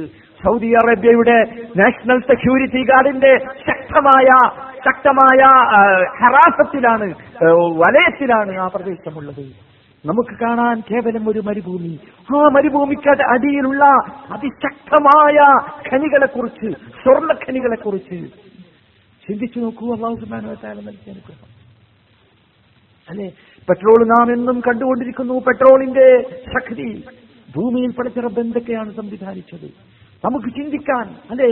നിങ്ങൾ ആലോചിച്ച് നോക്കി, എന്താണ് ഈ മരുഭൂമിയുടെ അടിയിൽ ആഴങ്ങളിൽ പടച്ച റബ്ബ് എങ്ങനെയാണ് അവിടെ സ്വർണം സംവിധാനിച്ചത്? എന്തിനാണത്? നമുക്ക് ചിന്തിക്കാൻ വേണ്ടിയുള്ള അതിന് ആകാശങ്ങളെ കുറിച്ച് ചിന്തിച്ചാൽ മഹാത്ഭുതമാണ്. അള്ളാഹു അത് ഓരോന്നോരോന്നായി എടുത്തു പറയുന്നുണ്ട്. ഇതൊക്കെ ചിന്തിക്കുമ്പോൾ, ഇതൊക്കെ ആലോചിക്കുമ്പോൾ, അത് ഇബാദത്ത് എന്ന നിലക്ക്, അത് ഖൽബ് കൊണ്ട് ചെയ്യേണ്ട അമല് എന്ന നിലക്ക് അത് ആലോചിക്കുകയും റബ്ബനാ മാ ഖലഖത ഹാദാ ബാതിലാ, നാഥാ ഇതൊന്നും നീ വെറുതെ സൃഷ്ടിച്ചതല്ലോ എന്ന് പറയാവുന്ന ഒരു പരുവത്തിലേക്ക് മനുഷ്യനെത്തുകയും ചെയ്യുക. അതിൽ നിന്ന് ദിക്ർ വരട്ടെ, എന്നിട്ട് പറയട്ടെ സുബ്ഹാനക്, ഞാൻ എന്നെ പരിശുദ്ധിപ്പെടുത്തുന്നു. സുബ്ഹാനല്ലാ എന്ന് പറയാൻ, അത് മനസ്സുകൊണ്ട് പറയാൻ, നാവ് കൊണ്ടല്ല, മനസ്സിൽ തട്ടി ഒരു സുബ്ഹാനല്ലാ എന്ന് പറയാൻ എന്ത് വേണം? ആകാശങ്ങളെക്കുറിച്ച്, ഭൂമിയെക്കുറിച്ച്, സൃഷ്ടിപ്പിനെക്കുറിച്ച് മനുഷ്യന് ചിന്തിക്കാൻ സാധിക്കണം. അതാണ് റബ്ബ് പറഞ്ഞു തരുന്നത്. അങ്ങനെയുള്ളവരാണ് സത്യവിശ്വാസികൾ. മാത്രമല്ല, എന്നിട്ട് അവൻ പറഞ്ഞു പോകുന്നു, ഫഖിനാ അദാബന്നാർ, നാഥാ നരകാഗ്നിയുടെ ശിക്ഷയിൽ നിന്ന് എന്നെ രക്ഷിക്കാൻ നിനക്കല്ലാതെ സാധ്യമല്ല. അതുകൊണ്ട് ഈ ലോകങ്ങളെ സൃഷ്ടിച്ച, ആകാശങ്ങളെ സൃഷ്ടിച്ച, ഭൂമിയെ സൃഷ്ടിച്ച റബ്ബേ ഫഖിനാ അദാബന്നാർ, എന്നെ നരകത്തിൽ നിന്ന് രക്ഷപ്പെടുത്തണമേ. സഹോദര, എപ്പോഴെങ്കിലും ചിന്തിച്ചു നോക്കിയിട്ടുണ്ടോ? ദിവസങ്ങൾക്ക് മുമ്പ് ഒരു ഭൂമി കണ്ടുപിടിച്ച വാർത്ത നാം പത്രങ്ങളിൽ വായിക്കുകയാണ്. നമുക്ക് എന്ത് തോന്നി അത് കേട്ടപ്പോൾ? വല്ലതും തോന്നിയോ? വല്ല അത്ഭുതവും തോന്നിയോ? ഒരു ഭൂമി പോലും, ഒരു ഭൂമി കൂടി കണ്ടുപിടിക്കപ്പെട്ടിരിക്കുന്നു എന്ന വാർത്ത നമുക്ക് തോന്നിയോ? സുബ്ഹാനല്ലാ എന്ന് പറയാൻ തോന്നിയോ ആ വാർത്ത വായിച്ചപ്പോൾ? അതല്ല, മറ്റൊരു ഭൂമി കൂടി കണ്ടുപിടിച്ചാൽ ഈ ഭൂമിയുടെ വില കുറയുമെന്ന ഒരു സാധാരണ റിയൽ എസ്റ്റേറ്റ് ഏജൻസിയുടെ ഒരു ചിന്തയാണോ നമുക്ക് വന്നത്? നമ്മൾ ചിന്തിക്കേണ്ടതാണ്, നമുക്ക് സാധിച്ചോ? എവിടെയായിരുന്നു ഈ ഭൂമി? മനുഷ്യന്റെ കണ്ണ് ഇവിടെ ഉണ്ടായിരുന്നല്ലോ, ഗവേഷണവും സയൻസും ഇവിടെ ഉണ്ടായിരുന്നല്ലോ, പ്രപഞ്ചത്തിലുള്ള പ്രതലം തന്നെയാണല്ലോ കണ്ടുപിടിക്കപ്പെട്ടത്. പിന്നെ എവിടെയായിരുന്നു ഈ ഭൂമി? എന്തേ ഇപ്പോൾ അങ്ങനെ ഒരു ഭൂമി കണ്ടുപിടിക്കപ്പെടാൻ? നമ്മൾ ചിന്തിച്ചോ? സുബ്ഹാനക എന്ന് പറയാൻ, സുബ്ഹാനല്ലാ എന്ന് പറയാൻ. അതാണ് സഹോദര, മുസ്ലിമായ മനുഷ്യന്റെ ചിന്ത അതാണ്. ചിന്ത എന്ന് പറഞ്ഞാൽ പണയം വെക്കപ്പെട്ട ചിന്തയല്ല, സർവവിധ ചങ്ങലകളെയും പൊട്ടിച്ചെറിഞ്ഞ് അള്ളാഹുവിനെ കുറിച്ച് ചിന്തിക്കാൻ, അള്ളാഹുവിന്റെ സൃഷ്ടിപ്പിനെ കുറിച്ച് ചിന്തിക്കാനുള്ള ശക്തമായ പ്രേരണ. എന്നിട്ട് ഇപ്രകാരം പറയാൻ സാധിക്കണം, റബ്ബനാ ഇന്നക മൻ തുദ്ഖിലിന്നാർ ഫഖദ് അഖ്സൈത വമാ ലിൽവാലിമീന മൻ അൻസാർ, നാഥാ നീ എങ്ങാനും ആരെങ്കിലും നരകത്തിൽ പ്രവേശിപ്പിച്ചാൽ തീർച്ചയായും അവനെ നീ അപമാനിച്ചിരിക്കുന്നുവല്ലോ. അതുകൊണ്ട് നാഥാ നിന്റെ രക്ഷയല്ലാതെ രക്ഷയില്ലല്ലോ നാഥാ, അതുകൊണ്ട് എന്നെ നരകത്തിൽ നിന്ന് രക്ഷിക്കണമേ എന്ന ഒരു പ്രാർത്ഥന. ചിന്തയും ശാസ്ത്രവും പഠനവും മനനവും ഗവേഷണവുമെല്ലാം അവസാനം ചെന്നു നിൽക്കേണ്ടത് നരകത്തിൽ നിന്ന് രക്ഷിക്കണമേ എന്ന ചിന്തയിലേക്ക്. സഹോദര, ഇതാണ് വിശ്വാസികൾക്കുണ്ടാകേണ്ട ചിന്ത. നിങ്ങൾ ചിന്തിച്ചു നോക്കൂ, സൂറത്തുർ റഅദ് എന്ന പേരിൽ വിശുദ്ധ ഖുർആനിൽ ഒരു അധ്യായമുണ്ട്. ഇടി എന്നാണ് റഅദിന്റെ അർത്ഥം. ഇടിയുടെ ശബ്ദത്തിനാണ് റഅദ് എന്ന് പറയുന്നത്. ആ അധ്യായം അല്ലാഹു ആരംഭിക്കുന്നത് തന്നെ ഇപ്രകാരമാണ്, അലിഫ് ലാം മീം റാ തിൽക ആയാത്തുൽ കിതാബ് വല്ലദീ ഉൻസില ഇലൈക മിർ റബ്ബികൽ ഹഖ് വലാകിന്ന അക്സറന്നാസി ലാ യുഅ്മിനൂൻ. ഒരാവർത്തി എല്ലാവരും വായിച്ചു നോക്കേണ്ട അധ്യായം. അതിലൊരുപാട് കാര്യങ്ങൾ വിശദീകരിക്കുന്നുണ്ട്. അത് തുടങ്ങുന്നത് തിൽക ആയാത്തുൽ കിതാബ് എന്ന് പറഞ്ഞുകൊണ്ടാണ്. കിതാബിലെ ആയത്തുകളാണ്. വല്ലദീ ഉൻസില ഇലൈക മിർ റബ്ബികൽ ഹഖ് വലാകിന്ന അക്സറന്നാസി ലാ യുഅ്മിനൂൻ. നിശ്ചയമായും നിന്റെ രക്ഷിതാവിങ്കൽ നിന്ന് നിനക്ക് അവതരിപ്പിക്കപ്പെട്ടിട്ടുള്ള ഈ ആയത്തുകൾ സത്യസന്ധമാകുന്നു, ഒരു സംശയവുമില്ല. ഇനി പറയുന്ന കാര്യമാണ് ഈ സത്യസന്ധതയെ നമുക്ക് ബോധ്യപ്പെടുത്തുന്നത്. പക്ഷേ അള്ളാഹു തന്നെ തുടർന്ന് പറയുന്നു, വലാകിന്ന അക്സറന്നാസി ലാ യുമിനൂൻ. പക്ഷേ ഇത്ര പച്ചയായി, നഗ്നമായി സത്യസന്ധമായ കാര്യം അവതരിപ്പിച്ചിട്ട് പോലും ഭൂരിഭാഗം ആളുകളും ലാ യുമിനൂൻ വിശ്വസിക്കുന്നില്ല. അത് അള്ളാഹു നേരത്തെ പറഞ്ഞു വെക്കുകയാണ്. നിങ്ങൾ ആലോചിച്ചു നോക്കൂ, ഇനി പറയുന്ന സത്യം മനുഷ്യന് തന്റെ കണ്ണുകളെ കൊണ്ടും ചിന്തകളെ കൊണ്ടും മനസ്സിലാക്കാൻ സാധിക്കുന്ന സത്യമാണ്. ആ സത്യം എടുത്തു പറഞ്ഞ ശേഷം മാത്രമാണ് അല്ലാഹു പരലോകത്തെക്കുറിച്ച് പറയുന്നത്. നോക്കൂ, അല്ലാഹുല്ലദീ റഫഅസ് സമാവാതി ബിഗൈരി അമദിൻ തറൗനഹാ. അല്ലാഹു പറയുന്നു, അല്ലാഹു അവനാണ് അല്ലദീ റഫഅസ് സമാവാത്, ഈ ആകാശങ്ങളെ ഉയർത്തിയവൻ. അല്ലേ, ആരാണ് ഇത് ഉയർത്തി നിർത്തിയത്? എന്നിട്ട് ഉയർത്തിയത് എങ്ങനെയാണ്? നിങ്ങൾ ആരെങ്കിലും ബിഗൈരി അമദിൻ തറൗനഹാ, നിങ്ങളുടെ കണ്ണുകളെ കൊണ്ട് നിങ്ങൾക്ക് കാണാൻ സാധ്യമല്ലാത്ത തൂണുകൾ മുഖേന. അല്ലേ, തൂണുണ്ടോ ഇതിന്? അല്ലാഹു നിങ്ങൾക്ക് കാണാനാവുന്ന തൂണുകൾ കൂടാതെ, അവലംബങ്ങൾ കൂടാതെ ആകാശങ്ങളെ ഉയർത്തി നിർത്തിയവനാണ് അല്ലാഹു. ചിന്തിച്ചു നോക്കൂ സഹോദരങ്ങളെ, എന്താണ് ഈ പറയുന്നത്? നമ്മൾ ആരെങ്കിലും ആകാശങ്ങളുടെ തൂണുകൾ കണ്ടിട്ടുണ്ടോ? ഒരു തൂണുകളിൽ പടുത്തുയർത്തപ്പെട്ട, പില്ലറുകളിൽ പടുത്തുയർത്തപ്പെട്ട സഖ്ഫ് പോലെ, മേൽപ്പുര പോലെ ഉയർന്നു നിൽക്കുന്ന വിശാലമായ ആകാശം. അല്ലാഹു പറയുന്നു ബിഗൈരി അമദിൻ തറൗനഹാ. ആരാണിത് ഉയർത്തിയത്? ആരാണ് ഈ രൂപത്തിൽ ഇതിന് സൃഷ്ടിച്ചത്? അല്ലാഹുവാണ്. തീർന്നില്ല, സുമ്മ സ്തവാ അലൽ അർശ്. ഇതിന്റെ നിർമ്മാണം, ഇതിന്റെ ഉയർത്തൽ കഴിഞ്ഞ ശേഷം അല്ലാഹു സിംഹാസനസ്ഥനായി. എന്നിട്ട് പറയുന്നു വസഖറ ശംസ വൽ ഖമർ. ഓരോ വാചകവും നമ്മൾ മനസ്സിലാക്കേണ്ടതാണ്. തൂണില്ലാത്ത ആകാശത്തെക്കുറിച്ച് നാം ചിന്തിക്കണം. അള്ളാഹുവിന്റെ സിംഹാസനത്തെക്കുറിച്ച് നാം ആലോചിച്ചു നോക്കണം. വസഖറ ശംസ വൽ ഖമർ. മാത്രമല്ല സൂര്യനെയും ചന്ദ്രനെയും അവൻ കീഴ്പ്പെടുത്തി തരികയും ചെയ്തു. നിങ്ങൾ ചിന്തിച്ചു നോക്കൂ, മനുഷ്യൻ എത്ര സങ്കീർണമായ രൂപത്തിലുള്ള സൂര്യോർജമാണ് മനുഷ്യൻ ഉപയോഗപ്പെടുത്തിക്കൊണ്ടിരിക്കുന്നത്. ചിന്തിച്ചു നോക്കൂ, ഇലക്ട്രിസിറ്റി എന്നത് നമുക്കറിയാം, നാം അതിന് പേ ചെയ്തുകൊണ്ടിരിക്കുന്ന ബില്ലും അതിന്റെ വിലയും മൂല്യവും നമുക്കറിയാം. പക്ഷേ നിങ്ങൾ ചിന്തിച്ചു നോക്കൂ സോളാർ സിസ്റ്റത്തെക്കുറിച്ച്, സൗരോർജത്തെക്കുറിച്ച് നിങ്ങൾ ചിന്തിച്ചു നോക്കൂ. അല്ലാഹു പറയുന്നു സഖറ ശംസ വൽ ഖമർ, നിങ്ങൾക്കത് കീഴ്പ്പെടുത്തി തന്നു. മനുഷ്യൻ ഉപയോഗപ്പെടുത്തുകയാണ്, സൂര്യോർജം ഉപയോഗപ്പെടുത്തി മനുഷ്യൻ അതിശക്തമായ വലിയ വലിയ പവറുകളുള്ള പലതരത്തിലുള്ള ഫാക്ടറികളും പ്രവർത്തിപ്പിക്കുകയും അത് ഉപയോഗപ്പെടുത്തുകയും ചെയ്യുന്നു.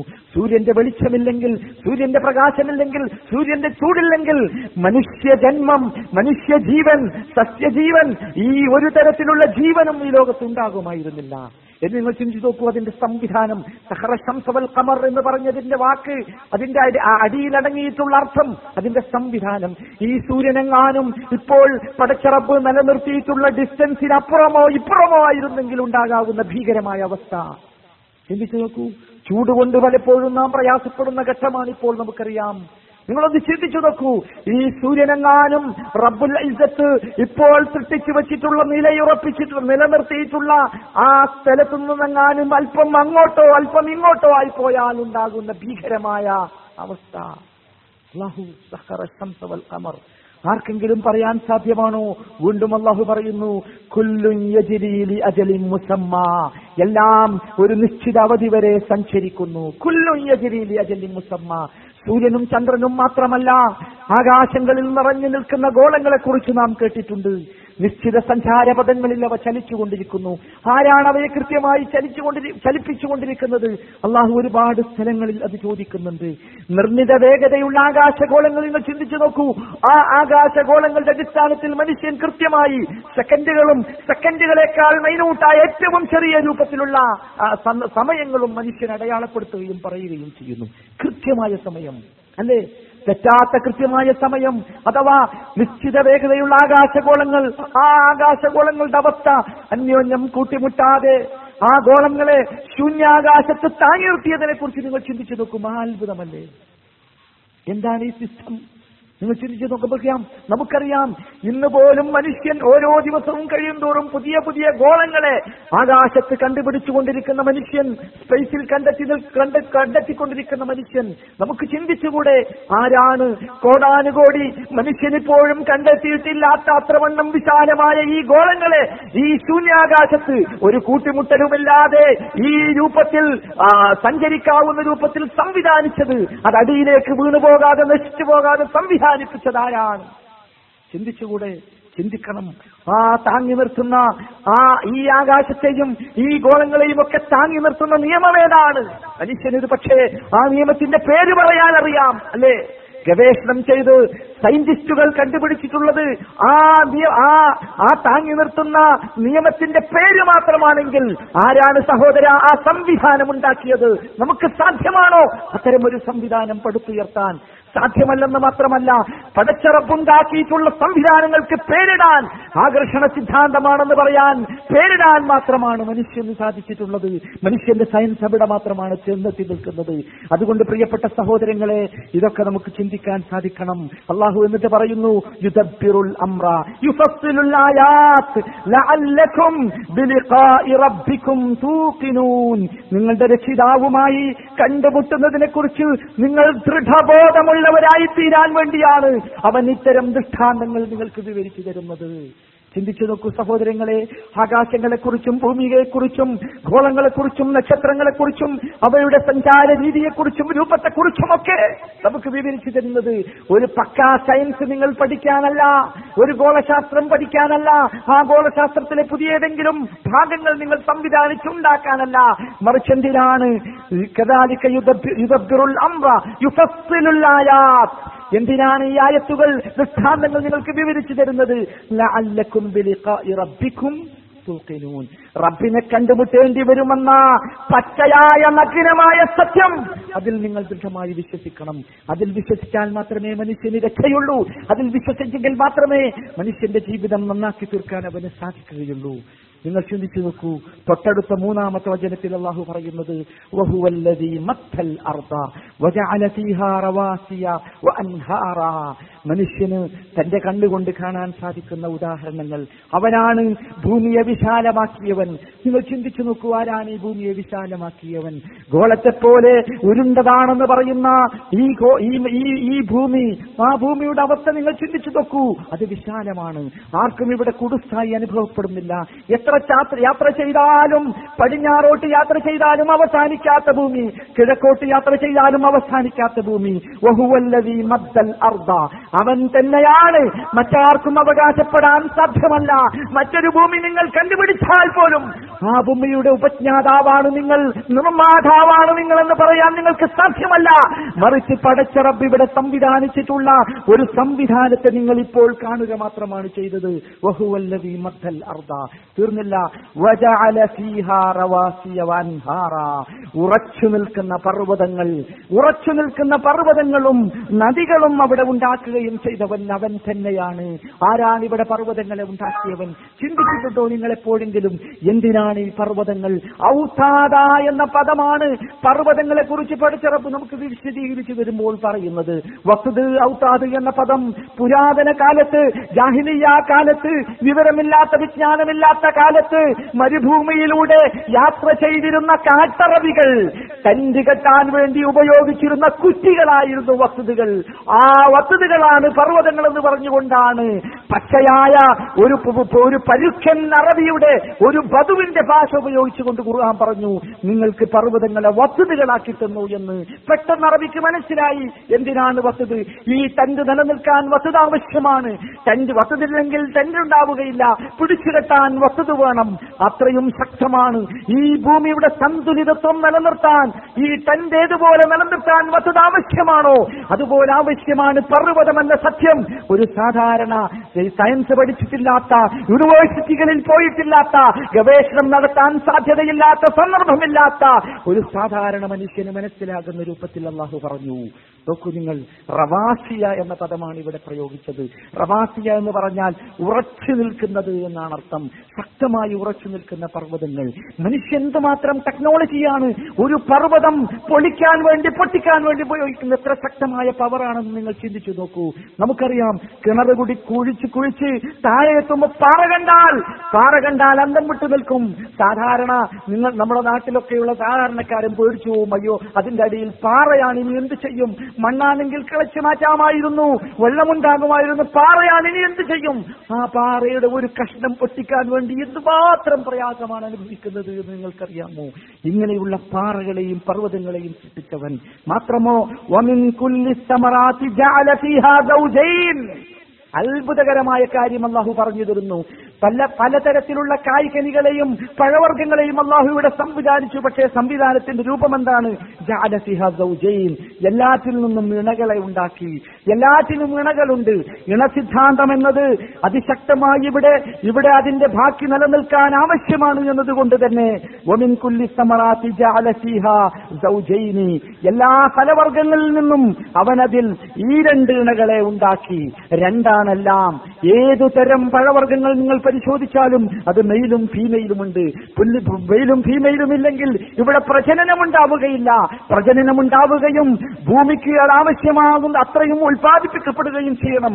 അതിനുവേണ്ടി നമ്മൾ എപ്പോഴെങ്കിലും ചിന്തിച്ചിട്ടുണ്ടോ?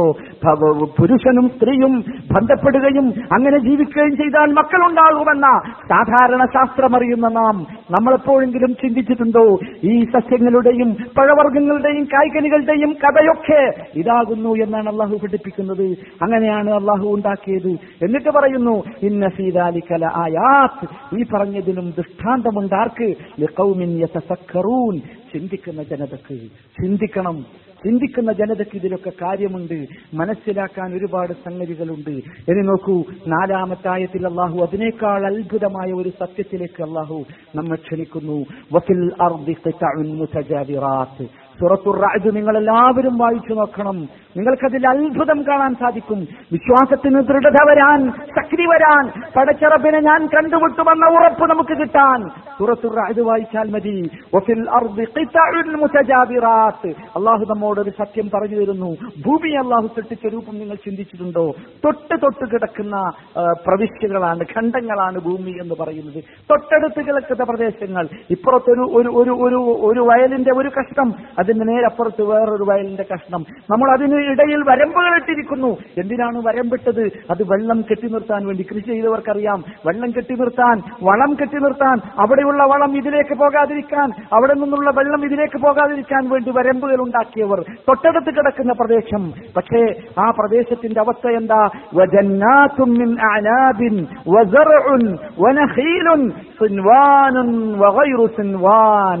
ഇതിന്റെ അവസ്ഥ എന്താ? തൊട്ടടുത്ത് കിടക്കുന്ന പ്രദേശങ്ങൾ മുന്തിരിത്തോട്ടങ്ങളും കൃഷികളും, ഒരു മുരട്ടിൽ നിന്ന് പല ശാഖകളായി വളരുന്നതും വേറെ വേറെ മുരടുകളിൽ നിന്ന് വളരുന്നതുമായ ഈത്തപ്പനകൾ. എന്തൊക്കെ തരമാണ് നിങ്ങൾ ചിന്തിച്ചു നോക്കൂ. ഒരേ ഭൂമിയിൽ, തൊട്ടടുത്ത് കിടക്കുന്ന ഭൂമിയിൽ, ഇവിടെ മുന്തിരി, ഇവിടെ ഓറഞ്ച്, രണ്ടിന്റെയും ടേസ്റ്റ് വ്യത്യസ്തമാണ്. അള്ളാഹു അതാണ് വിശദീകരിക്കുന്നത്. എല്ലാ കായികനികൾക്കും എല്ലാ പഴങ്ങൾക്കും ഒരേ വെള്ളമാണല്ലോ നിങ്ങൾ നൽകുന്നത്, അല്ലേ? ഒരേ രുചിയുള്ള വെള്ളം, ഒരേ രൂപമുള്ള വെള്ളം, ഒരേ മൂലകങ്ങളുള്ള വെള്ളം, ഒരേ കണ്ടൻസുകൾ അടങ്ങിയ വെള്ളമാണ് നിങ്ങൾ നൽകുന്നത്. പക്ഷേ അള്ളാഹുവിന്റെ പദം നിങ്ങൾ ശ്രദ്ധിച്ചോ?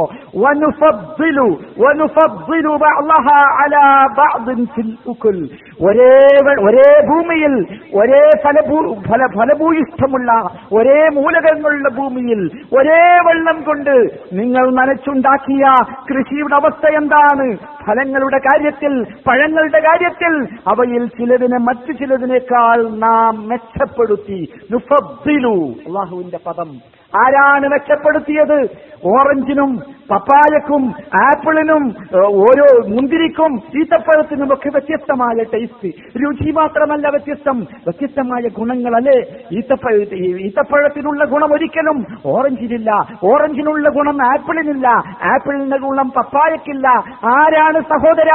ഒരേ ഭൂമിയിൽ ഒരേ വെള്ളം കൊണ്ട് ഈ നനച്ചു വളർത്തിയ, ഒരേ ഭൂമിയിൽ നട്ടു വളർത്തിയ ഈ പഴങ്ങൾക്കൊക്കെ വ്യത്യസ്തമായ രുചിയും വ്യത്യസ്തമായ മൂലകങ്ങളും വ്യത്യസ്തമായ ആരോഗ്യദായകമായ വസ്തുക്കളും ഒക്കെ നൽകിയത്. വനുഫദ്ദിലു, അല്ലാഹുവിന്റെ പദം. നാം മെച്ചപ്പെടുത്തി. സാധ്യമാണോ നമുക്ക്? വെല്ലുവിളിക്കാം നമുക്ക്. ജിയോഗ്രഫി പഠിച്ച ആളുകളുണ്ടല്ലോ, അല്ലെ? ഭൂമിശാസ്ത്രം പഠിച്ച ആളുകൾ, അതിഗഹനമായ രൂപത്തിൽ ഭൂമിശാസ്ത്രത്തിൽ ഗവേഷണം നടത്തിയ ആളുകളുണ്ടല്ലോ. നമുക്ക് വെല്ലുവിളിക്കാം. ട്രോളിംഗിന്റെ കാലഘട്ടമാണ്. ട്രോളിംഗ് പോലും നിങ്ങൾ മനസ്സിലാക്കി വെച്ചിട്ടുണ്ടാകും. എവിടെയാണ് മനുഷ്യൻ, എവിടെ നിന്നാണ് ട്രോളിംഗിന് ആവശ്യമായ സംവിധാനങ്ങൾ മനുഷ്യൻ സംവിധാനിച്ചിട്ടുള്ളത്? പടച്ചറബിന്റെ സംവിധാനങ്ങളിൽ നിന്ന് ഊരിയെടുക്കുക മാത്രമാണ് മനുഷ്യൻ ചെയ്തത്. മനുഷ്യനെ സൃഷ്ടിക്കാൻ സാധ്യമല്ല ഒന്നും. എന്നിട്ട് അള്ളാഹു പറയുന്നു ഇന്ന ഫീ ദാലിക ലആയാത്തിൻ, ഇതിലൊക്കെ ദൃഷ്ടാന്തമുണ്ട്. ആർക്ക്? ലിഖൗമിൻ യഅഖിലൂൻ, അക്കലുള്ളവർക്ക്, ബുദ്ധിയുള്ളവർക്ക്, ബുദ്ധി കൊടുത്ത് ചിന്തിക്കുന്നവർക്ക് അതിലൊക്കെ എന്തുണ്ട്? അക്കലുണ്ട്. സഹോദരങ്ങളെ, ഇങ്ങനെ വായിച്ചാൽ ഒരുപാട് രസകരമായ സംഗതി വിശുദ്ധ ഖുർആൻ അള്ളാഹുവിന്റെ ഖുദ്റത്തിനെ, അള്ളാഹുവിന്റെ ആയത്തുകളെ മനസ്സിലാക്കി തരാൻ വേണ്ടി നമുക്ക് വിശദീകരിച്ചു തരുന്നുണ്ട്. ഒരുപാട് പറഞ്ഞിട്ട് അള്ളാഹു ഒരിക്കൽ ചോദിക്കുന്നുണ്ട്, നിങ്ങൾ എന്തിനാ അധികം പറഞ്ഞത്? നിങ്ങൾ നിങ്ങളെ കുറിച്ചൊന്ന് ചിന്തിച്ചു നോക്കൂ, നിങ്ങളുടെ സൃഷ്ടിയെ കുറിച്ച്, നിങ്ങളുടെ ശരീരത്തിൽ അള്ളാഹു സംവിധാനങ്ങളെ കുറിച്ച് ചിന്തിച്ചു നോക്കിക്കൂടെ? നമുക്ക് എന്തോ ഒരു അത്ഭുതമാണ്. രണ്ട്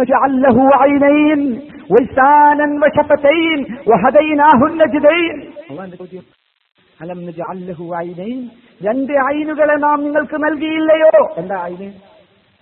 ഐന് എന്ന് പറഞ്ഞാൽ അർത്ഥം പറയാൻ പറ്റിപ്പോയി കണ്ണ്. ആരെങ്കിലും ചിന്തിച്ചോ എന്താണ് ഐനെന്ന്? ഐനൊരിക്കലും കണ്ണല്ല. ഐനെന്ന് പറഞ്ഞാൽ ഉറയാൻ, ഉറവ, വെള്ളം. വെള്ളം വീണ ഉറവക്കാണ് എന്ത് പറയാ? ഐൻ അല്ലേ? എന്തുകൊണ്ട് ഐൻ എന്ന്, കണ്ണിന് ഐൻ എന്ന പദം നൽകി നിങ്ങൾ ചിരിച്ചിട്ടുണ്ടോ? നിങ്ങൾ കുറെ കണക്കുഴിച്ച് കുറെ ആഴത്തിലേക്ക് എത്തുമ്പോൾ പെട്ടെന്ന് ുന്ന വെള്ളത്തിനാണ് ഐൻ എന്ന് പറയുക. അത് തന്നെയാണ് മനുഷ്യന്റെ കണ്ണിന്റെ കഥയും. ആരാണ് അവിടെ, എവിടെയാണ് ഈ വെള്ളം സംവിധാനിച്ചു വെച്ചിട്ടുള്ളത്? കണ്ണുനീരെന്ന വെള്ളം എവിടെ നിന്നാണ് അത് ഉൽപ്പാദിപ്പിക്കപ്പെടുന്നത്? എവിടെയാണ് അതിന്റെ ടാങ്ക്? എവിടെയാണ് അതിന്റെ മോട്ടോർ? നമ്മൾ ചിന്തിച്ചു നോക്കിയിട്ടുണ്ട്. കണ്ണിന്റെ ബാക്കിയൊക്കെ നിങ്ങൾ മാറ്റിവെക്ക്. കണ്ണിന്റെ ശക്തി കൊണ്ട് നിങ്ങൾ കണ്ണിന് ഉപയോഗപ്പെടുന്നത് മാറ്റിവെക്ക്. കണ്ണിന്റെ ശക്തി നിങ്ങൾ മാറ്റിവെക്ക്. അതുകൊണ്ട് നിങ്ങൾ ഗവേഷണങ്ങളും നിരീക്ഷണങ്ങളും പഠനങ്ങളും മന്നങ്ങളും നടത്തിയത് മാറ്റിവെക്ക്.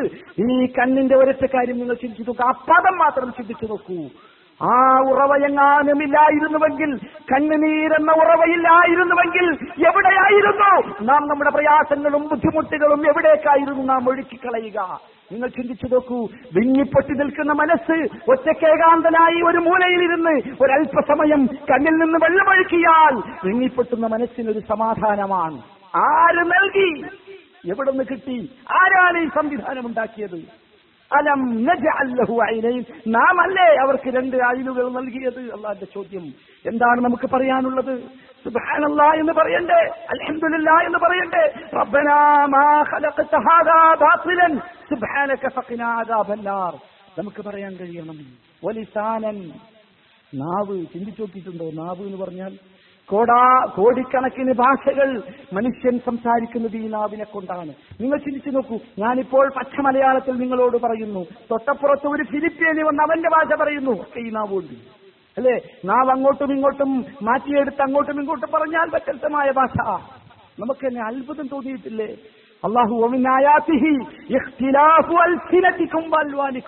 നിങ്ങളുടെ ഭാഷകളിലുള്ള വൈവിധ്യം അവന്റെ ദൃഷ്ടാന്തങ്ങളിൽപ്പെട്ടതാണെന്ന് അള്ളാഹു പറയും. നിങ്ങൾ ചിന്തിച്ചു നോക്ക്. എപ്പോഴെങ്കിലും ഈ വായന്റെ ഉള്ളിലിട്ട് ഈ നാവ് ഇങ്ങനെ കറക്കിയാൽ എന്തായി? ഫിലിപ്പീനി കറക്കിയാൽ ഫിലിപ്പീനി ഭാഷയായി അല്ലേ? പിന്നെ ബംഗ്ലാദേശി കളിക്കുക ബംഗാളി ഭാഷയായി, പാകിസ്ഥാനി കറക്കിയ ഉറുദുവായി, അറബി കറക്കിയ അറബിയായി, മലയാളി കളിക്കാൻ മലയാളിയായി. ആരാണ് ഇത് സംവിധാനിച്ചത്? ഇങ്ങനെ ഒരു സംവിധാനം. നിങ്ങൾ നോക്കൂ, ലിസാൻ എന്ന് പറഞ്ഞാൽ ഇത്രമാത്രം സെൻസേഷനുള്ള ഒരു ഉപകരണം വേറെ നിങ്ങൾക്ക് കണ്ടുപിടിക്കാൻ സാധിക്കും. എത്ര എന്ത് തരം! നിങ്ങൾ ചിന്തിച്ചു നോക്കൂ, നമ്മളെ എത്ര വലിയ ലാബുകളാണ് പലതരത്തിലുള്ള പരീക്ഷണങ്ങൾക്കും വേണ്ടി ഉണ്ടാക്കുന്നത്. ഒരു സാധനം ഇങ്ങനെ ഈ നാവിന്റെ തുണ്ടത്ത് വെച്ച് ഇവിടെ തലക്കൽ വെച്ചാൽ നമ്മളോട് പറഞ്ഞു പോവുകയാണ് അത് മധുരമാണ്. ഇവിടെ കിട്ടി മധുരമാണെന്ന ആ ഒരു വിവരം നൽകാൻ. ഇത് കയ്പ്പാണ്, ഇത് രുചിയില്ല, ഇത് രസമില്ല, ഇത് തരിപ്പാണ്, ഇത് ശരിയല്ല. ആരാ പറഞ്ഞിരുന്നു? ലാബുകളല്ല, കെമിക്കൽസുകളല്ല, വലിയ ഫാക്ടറികളല്ല, റബ്ബ് സൃഷ്ടിച്ച നാവ്. ചിന്തിച്ചു നോക്കിയിട്ടുണ്ടോ? വലിസാനൻ വശഫതൈൻ, മനുഷ്യന്റെ മനോഹരമായ രണ്ട് ചുണ്ടുകൾ. ആ ചുണ്ടുകളില്ലായിരുന്നുവെങ്കിൽ മനുഷ്യന്റെ അവസ്ഥ എന്തായിരിക്കും? എത്ര മനോഹരമായാണ് റബ്ബ് മുഖത്ത് ആ ചുണ്ട് സംവിധാനിച്ചിട്ടുള്ളത്. ആ ചുണ്ടല്ലേ മനുഷ്യനെ മനുഷ്യനാക്കിയത്, സ്ത്രീയെ സ്ത്രീയാക്കിയത്, പുരുഷനെ പുരുഷനാക്കിയത് അല്ലേ? നിങ്ങൾ ചിന്തിച്ചു. ഇനി ഒരുപാട് ഖുർആൻ എന്ന് പറഞ്ഞാൽ സഹോദര, ഈ രൂപത്തിൽ മനുഷ്യനെ ചിന്തിക്കാനും അള്ളാഹുവിലേക്ക് മടങ്ങാനും അള്ളാഹുവിലേക്ക് എത്താനും അള്ളാഹുവിന്റെ ആയത്തുകളെ കുറിച്ച് ചിന്തിച്ച് അവസാനം പടച്ചോനെ എന്ന് വിളിക്കുന്ന ഒരു പരുവത്തിലേക്ക് വിശുദ്ധ ഖുർആൻ മനുഷ്യനെ എത്തിക്കും. അതാണ് അവസാനം. ഇതൊക്കെ പറഞ്ഞ് എനിക്ക് അള്ള ഒരു ചോദ്യം ചോദിക്കുന്നു മനുഷ്യന്മാരോട്. ഇതൊക്കെ പറഞ്ഞത് ശരിയാണില്ലെങ്കിൽ മാലക്കും മാലക്കും എന്ത് പറ്റി കൂട്ടരെ നിങ്ങൾക്ക്? ഇതൊന്നും പഠിച്ച, ഇതൊക്കെ സംവിധാനിച്ച, ഇമാതിരി നിയമങ്ങൾ ഉണ്ടാക്കിയ നിങ്ങളുടെ റബ്ബിനോട് ഒരു ചെറിയ റെസ്പെക്ട് പോലും നിങ്ങൾക്ക് തോന്നുന്നില്ലേ? തോന്നുന്നുണ്ടോ? ഇല്ലല്ലോ, ഇല്ലല്ലോ. നമുക്ക് മാസാന്തം ശമ്പളം തരുന്ന ബോസിന്റെ മുമ്പിൽ എത്ര വിനയത്തോടു കൂടി നമ്മൾ നിൽക്കാം അല്ലേ? പടച്ചവന്റെ മുമ്പിലോ മാലക്കും ലാ തർജൂന ലില്ലാഹി വഖാറ വഖദ് ഖലഖകും അത്വാറ. സൃഷ്ടിച്ചതിന്റെ ഘട്ടങ്ങളെ കുറിച്ച് ഒന്ന് ചിന്തിച്ചു നോക്കി കൂട്ടരെ. എങ്ങനെയാണ് മുഹമ്മദ് ആയത്? എങ്ങനെയാണ്? എവിടുന്നാ അത് വന്നത്? പഠിച്ചോൻ തന്നെ ചോദിച്ചല്ലോ സൂറത്തുൽ ഇൻസാൻ. മനുഷ്യൻ എന്ന പേരിൽ ഒരു അധ്യായം. ഖുർആന്റെ ഈ ഖുർആന്റെ അധ്യായങ്ങൾക്കിട്ട പേര് പോലും മനോഹരമാണ്. മനുഷ്യൻ എന്ന പേരിൽ അധ്യായം. എന്നിട്ട് അത് തുടങ്ങണേ എങ്ങനെ? ഹൽ അതാ അലൽ ഇൻസാനി ഹീനും മിനദ്ദഹരി ലം യകുൻ ഷൈഅൻ മദ്കൂറാ. എന്താണെന്ന് പറയാൻ കൊള്ളാത്ത ഒരവസ്ഥ മനുഷ്യ ജീവിതത്തിന്റെ ഒന്നാമത്തെ സ്റ്റേജിൽ കഴിഞ്ഞു പോയിട്ടില്ലയോ എന്ന് ചോദിച്ചുകൊണ്ടൊരു അധ്യായം തുടങ്ങി. മനുഷ്യൻ അത് മാത്രം മതി. ശൈഅൻ മദ്കൂറാ എന്നുള്ളൊരു പദം മാത്രം മതി മനുഷ്യൻ ചിന്തിക്കാൻ. ഒന്നും അല്ലാത്ത ഒരു സാധനം. എന്താന്ന് പറയാൻ പറ്റുമോ? എന്തായിരുന്നു ഈ മനുഷ്യൻ? ഇവൻ ഈ രൂപത്തിലുള്ള സുന്ദരനും സുന്ദരിയും സുമുഖനും സുമുഖിയുമാകുന്നതിന് മുമ്പ് എന്തായിരുന്നു അവൻ? ശൈഅൻ മദ്കൂറാ. നുത്ഫത്തല്ലേ? അള്ളാ ചോദിക്കുന്നുണ്ട്, നുത്ഫത്തായ ഇവൻ ഫഇദാ ഹുവ ഖസീമുൻ മുബീൻ. ഒരു കേവലം ഒരു ഇന്ദ്രിയത്തുള്ളി മാത്രമായിരുന്ന ഇവൻ ഇവൻപ്പെന്താ? ഇവൻ ഖസീമുൻ മുബീൻ. ഓന്റെ തർക്കം കണ്ടാൽ എന്താ? ഭയങ്കര തർക്കത്തിലല്ലേ മൂപ്പര്? പഠിച്ചവൻ ഉണ്ടോ ഇല്ലേ എന്നാ വാദിക്കുന്നത്, തർക്കിക്കുന്നത് അല്ലേ? പഠിച്ചവൻ മാത്രമേ ഉള്ളൂ, അവന് മാത്രമേ കഴിയുള്ളൂ. ഖസീമുൻ മുബീൻ. സഹോദരങ്ങളെ, ഈ രൂപത്തിൽ വിശുദ്ധ ഖുർആൻ നമ്മളോട് ചിന്തിക്കാൻ വേണ്ടി ശക്തമായി ആവശ്യപ്പെടുകയും പറയുകയും ചെയ്യുന്നു. ഈ ഒരു ചിന്ത മുഅ്മിനിനെ സംബന്ധിച്ചിടത്തോളം, വിശ്വാസിയെ സംബന്ധിച്ചിടത്തോളം അടിസ്ഥാനപരമായി നമ്മൾ മനസ്സിലാക്കണം. ഇത് നമ്മുടെ ഏറ്റവും പ്രധാനപ്പെട്ട ഒരു അമലാകുന്നു. നബി കരീം സല്ലല്ലാഹു അലൈഹി വസല്ലമ സൂറത്തുൽ ആൽ ഇംറാനിലെ ഈ അവസാനത്തെ വാചകങ്ങൾ, നബി സല്ലല്ലാഹു അലൈഹി വസല്ലമ രാത്രി എഴുന്നേറ്റാൽ ആകാശത്തേക്ക് നോക്കുകയും ഈ വചനങ്ങൾ ഓതുകയും ചെയ്യാറുണ്ടായിരുന്നു എന്ന് ഹദീസ് ഗ്രന്ഥങ്ങളിൽ കാണാം. ഇന്നത്തെ ഖൽഖിസ് സമാവാതി വൽ അർളി ഇഖ്തിലാഫിൽ ലൈലി എന്ന് പറയുന്ന ആയത്തുകൾ നബി സല്ലല്ലാഹു അലൈഹി വസല്ലമയുടെ സ്ഥിരം സ്വഭാവമായിരുന്നു. അത് നമ്മളൊക്കെ ഒഴിവാക്കിയ ഒരു സ്വഭാവം. നിങ്ങൾ ആലോചിക്കൂ, ആ ആലു ഇംറാന്റെ അവസാനത്തെ ആ വാചകങ്ങൾ, നമ്മൾ അവസാനത്തെ ആയത്തുകളൊന്ന് വായിച്ചു കഴിഞ്ഞാൽ ഇത് നമുക്ക് തോന്നും. നബി സല്ലല്ലാഹു അലൈഹി വസല്ലമയുടെ ഒരു സുന്നത്തായിരുന്നു രാത്രി എഴുന്നേൽക്കുകയാണ്, തഹജ്ജുദിൽ എഴുന്നേൽക്കുകയാണെങ്കിൽ ആകാശത്തേക്ക് നോക്കി ആ കിടന്ന പായയിൽ നിന്ന് ഇരുന്നു കൊണ്ട് തന്നെ, അവിടെ തന്നെ ആ ബെഡിൽ ഇരുന്നു കൊണ്ട് തന്നെ ഇന്ന ഫീ ഖൽഖിസ് സമാവാതി വൽ അർളി വഖ്തിലാഫിൽ ലൈലി ഓതുക എന്നത് നബി സല്ലല്ലാഹു അലൈഹി വസല്ലമയുടെ സ്വഭാവമായിരുന്നു എന്ന് ഹദീസ് ഗ്രന്ഥങ്ങളിൽ കാണാം. ഏതായിരുന്നാലും വളരെ പ്രധാനപ്പെട്ട ഒരു സംഗതിയാണ് സഹോദരങ്ങളെ. ചിന്തിക്കുക എന്നതാണ് ഇൽമുണ്ടാകാനുള്ള വഴി. വിജ്ഞാനമുണ്ടാകണമെങ്കിൽ നമ്മൾ എന്ത് ചെയ്യണം? ചിന്തിക്കണം എന്നതാണ്. നിങ്ങൾക്കറിയോ, ഇസ്ലാമിക കർമ്മശാസ്ത്രം, ഫിഖ്ഹിന്റെ മദ്ഹബുകളെ കുറിച്ച് നിങ്ങൾ കേട്ടിട്ടുണ്ടാകും. ഈ മദ്ഹബുകളുടെ പണ്ഡിതന്മാർ അതിശക്തമായ രൂപത്തിലുള്ള ചിന്തയുടെയും പഠനത്തിന്റെയും മന്നത്തിന്റെയും അടിസ്ഥാനത്തിലാണ് അവർ ഈ ഫിഖ്ഹ് എന്ന സംഭവം ഉണ്ടാക്കിയത്. എന്തുമാത്രം വലിയ സേവനമെന്നറിയാം ഫിഖ്ഹ് എന്ന് പറയുന്നത്. വല്ലാത്ത ഒരു സേവനമാണ് മദ്ഹബി പണ്ഡിതന്മാർ ചെയ്തത്. അതിൽ ഇമാം മുഹമ്മദ് ബിൻ ഇദ്രീസ് ഷാഫി റഹ്മത്തുള്ളാഹി അലൈഹി മദ്ഹബി പണ്ഡിതന്മാരുടെ കൂട്ടത്തിൽ കൂർമ്മ ബുദ്ധിയുള്ള മഹാനായ പണ്ഡിതനായിരുന്നു ഇമാം മുഹമ്മദ് ബിൻ ഇദ്രീസ് ഷാഫി റഹ്മത്തുള്ളാഹി അലൈഹി. അദ്ദേഹത്തിന്റെ ഗ്രന്ഥങ്ങൾ, അദ്ദേഹത്തിന്റെ ഹിക്മത്തുകൾ, തത്വജ്ഞാനങ്ങൾ, അദ്ദേഹത്തിന്റെ കവിതകളൊക്കെ വായിച്ചാൽ നമുക്ക് മനസ്സിലാക്കാൻ സാധിക്കും. ഏത് തരം പ്രശ്നങ്ങളും കീറി മുറിക്കുകയായിരുന്നു ഖുർആന്റെയും ഹദീസിന്റെയും അടിസ്ഥാനത്തിൽ. ഒരു സംഭവം ഞാൻ പറയട്ടെ. ഇമാം അബു ഹനീഫ റഹ്മത്തുള്ളാഹി അലൈഹിയുടെ കാലത്ത് ഒരു സംഭവം ഉണ്ടായി. രണ്ടാളുകൾ, ഒരു സഹോദരനും അദ്ദേഹത്തിന്റെ സഹോദരൻ, രണ്ട് സഹോദരന്മാര് വേറൊരു കുടുംബത്തിലെ രണ്ട് സഹോദരിമാരെ വിവാഹം ചെയ്തു. ഒരു ഫിഖ്ഹിയായ മസ്അലയാണ്. പക്ഷെ ആ മസ്അലയിൽ അദ്ദേഹം ചിന്തയുടെ അടിസ്ഥാനത്തിൽ അദ്ദേഹം ഉണ്ടാക്കിയ ഹുക്മാണ് നമ്മുടെ വിഷയം. അങ്ങനെ ഈ നിക്കാഹൊക്കെ കഴിഞ്ഞിട്ട് വീട് കൂടുന്ന ദിവസം രണ്ടാളും വീട് കൂടി. രാവിലെ നോക്കുമ്പോഴാണ് അങ്ങോട്ടും ഇങ്ങോട്ടും ആള് മാറിയെന്ന് മനസ്സിലായി.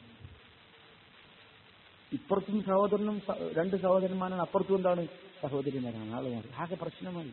കാരണം നിക്കാഹ് ചെയ്ത പെണ്ണോയിട്ടല്ല എന്താക്കി വീട് കൂടിയിട്ടുള്ളത്. ഞാൻ നിക്കാഹ് ചെയ്ത പെണ്ണുമായിട്ട് എന്റെ സഹോദരൻ കൂടി, സഹോദരൻ നിക്കാഹ് ചെയ്ത പെണ്ണുമായിട്ട് ഞാനും കൂടി. ഭയങ്കര പ്രശ്നമല്ലേ? ഭയങ്കര കോളിളക്കമുണ്ടായി. ഇബ്നു അബൂ ഹനീഫ റഹ്മത്തുള്ളാഹി അലൈഹിയുടെ അടുത്തേക്ക് ആളുകൾ ഓടി വന്നു. അദ്ദേഹം രണ്ടാളെയും വിളിച്ചു ചോദിച്ചു, ഹൽ, ആദ്യത്തെ ആളെ വിളിച്ചു ചോദിച്ചു, ഹൽ അഅജബതുക്കൽ മർഅ അല്ലതി ദഖൽത ഫീഹാ, നീ ഇന്ന് വീട് കൂടിയ പെണ്ണിനെ നിനക്ക് ഇഷ്ടമാണോ എന്ന് ചോദിച്ചു. ഇഷ്ടമാണോ? ശരി, അദ്ദേഹം പറഞ്ഞു എനിക്കിഷ്ടമാണ്. രണ്ടാമത്തെ ആളോട് ചോദിച്ചു, അൻത യാ ഫുലാൻ, എനിക്കിഷ്ടമാണ്. അപ്പം മറ്റേയാളും പറഞ്ഞു എനിക്കിഷ്ടമാണ്. അപ്പോൾ ഓരോരുത്തരോടും പറഞ്ഞെന്നാൽ തൊല്ലിഖ്, നിന്റെ ഭാര്യയെ നീ തലാഖ് ചെല്ലി, അവൻ്റെ ഭാര്യ അവനും തലാഖ് ചെല്ലട്ടെ, എന്നിട്ട് അങ്ങോട്ടും ഇങ്ങോട്ടും വിവാഹം ചെയ്യട്ടെ. നിങ്ങൾ അതൊക്കെ നോക്കൂ, സങ്കീർണമായ കർമ്മശാസ്ത്രത്തിലെ സങ്കീർണമായ ഇത്തരത്തിലുള്ള നിയമങ്ങളെ അപഗ്രഥിക്കുകയും ചിന്തയുടെയും പഠനത്തിൻ്റെയും അടിസ്ഥാനത്തിൽ അവക്കൊക്കെ ഹുക്കുമുകൾ, വിധികൾ കണ്ടെത്തുകയും ചെയ്തു എന്നതാണ് പ്രശ്നം. പലപ്പോഴും നമ്മുടെ മുമ്പിലൊക്കെ പല പ്രശ്നങ്ങളുമായി വരാറുള്ള പല വചനങ്ങളും ആയത്തുകളുമുണ്ട്. ഖുർആാനിലൊരായത്തുണ്ട്, ലാ തസിറു വാസിറത്തുൻ വിസ്റ ഉഖ്റ. പലപ്പോഴും ഈ പ്രാസ്ഥാനികമായി തന്നെ നമ്മളോട് ആളുകൾ ചോദിക്കാറുള്ള ചോദ്യമാണ്. ഖുർആനിൽ പറഞ്ഞു ലാ തസിറു വാസിറത്തുൻ വിസ്റ ഉഖ്റ, ഒരാളുടെ പാപവും വേറൊരാൾ ഏൽക്കേണ്ടി വരൂല. ഞാൻ ചെയ്ത പാപത്തിനെ ഞാൻ എന്ത് ചെയ്യേണ്ടിയുള്ളൂ? ഏൽക്കേണ്ടി വരികയുള്ളൂ. അതേ വിശുദ്ധ ഖുർആൻ അത് വിവരിച്ച നബി സല്ലല്ലാഹു അലൈഹി വസല്ലം ഒരു ഹദീസിൽ പറഞ്ഞു, അൽ മയ്യിതു യുഅസിബു ബി ബുകാഇ അഹ്ലിഹി അലൈഹി, ഒരു മയ്യത്തിന് വേണ്ടി അവന്റെ കുടുംബക്കാർ കരഞ്ഞാൽ അതിന്റെ പേരിൽ ആ മയ്യത്ത് ശിക്ഷിക്കപ്പെടും. ഓക്കെ, നിങ്ങൾ രണ്ടും വൈരുദ്ധ്യമാണെന്ന് തോന്നുന്നില്ല നമുക്ക്?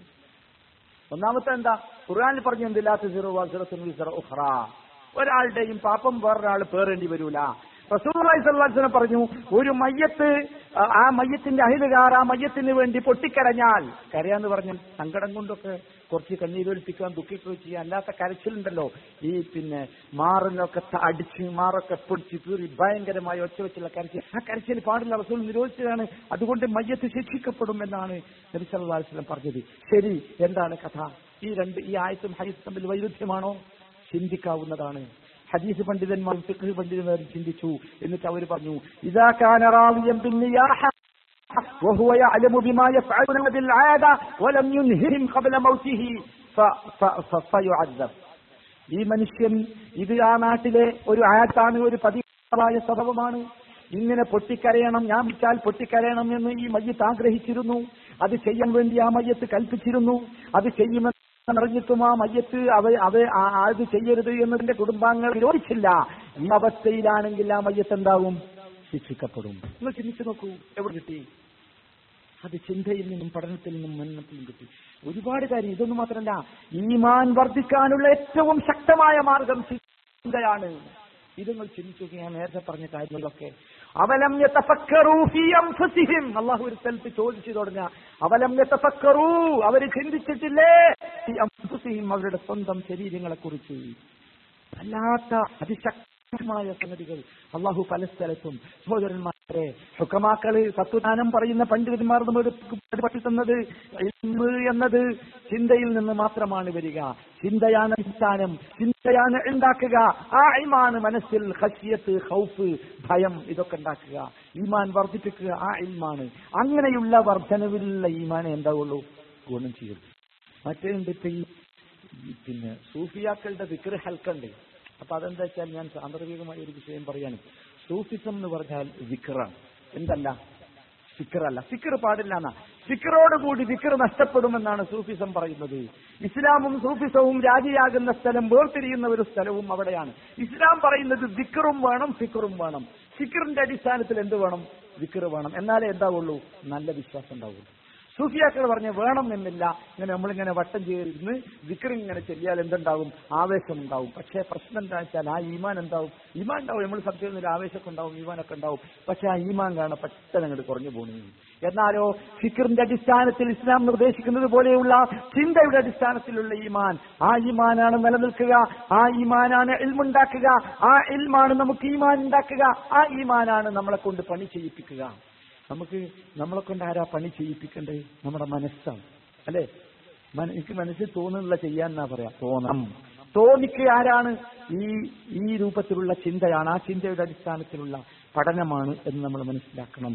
ഈ രൂപത്തിലുള്ള സംഗതിയാണ് നാം മനസ്സിലാക്കേണ്ടത്. നിങ്ങൾക്കറിയാം, മുസ്ലിം ലോകത്ത് ഒരുപാട് ചിന്തകന്മാർ വന്നിരുന്നു. ചിന്തകന്മാർ എന്നുള്ള പേരിൽ മുസ്ലിം ലോകത്ത് ഒരുപാട് മുസ്ലിം സമൂഹത്തിലുണ്ടായിരുന്ന ഒരുപാട് പ്രയാസങ്ങളെയും പ്രശ്നങ്ങളെയും വിദ്യാഭ്യാസ രംഗത്തും സാമൂഹ്യ പരിഷ്കരണ രംഗത്തും ഒക്കെ പ്രവർത്തിച്ച മഹാന്മാരായ മനുഷ്യന്മാർ, അവരെ ആ പരിഷ്കരണത്തിലേക്ക് എത്തിച്ചത് യഥാർത്ഥത്തിൽ ചിന്തയായിരുന്നു. അങ്ങനെ ഈ എല്ലാ രംഗത്തും ഈ ചിന്ത ഉപകാരപ്പെടുമെന്ന വസ്തുത നാം മനസ്സിലാക്കണം. നിങ്ങൾ ചിന്തിച്ചു നോക്കൂ, അല്ലാഹു സുബ്ഹാനഹു വ തആലയുടെ സൃഷ്ടിപ്പില് നമുക്ക് ഇപ്പോൾ നമ്മൾ കണ്ടെത്തിയിട്ടുള്ള ഒരുപാട് ജീവികളും ജന്തുക്കളും പ്രാണികളും പിന്നെ അണുക്കളും ഒക്കെ ഉണ്ടല്ലോ. ഈ എത്ര ഉണ്ട് അല്ലാഹുവിന്റെ പദം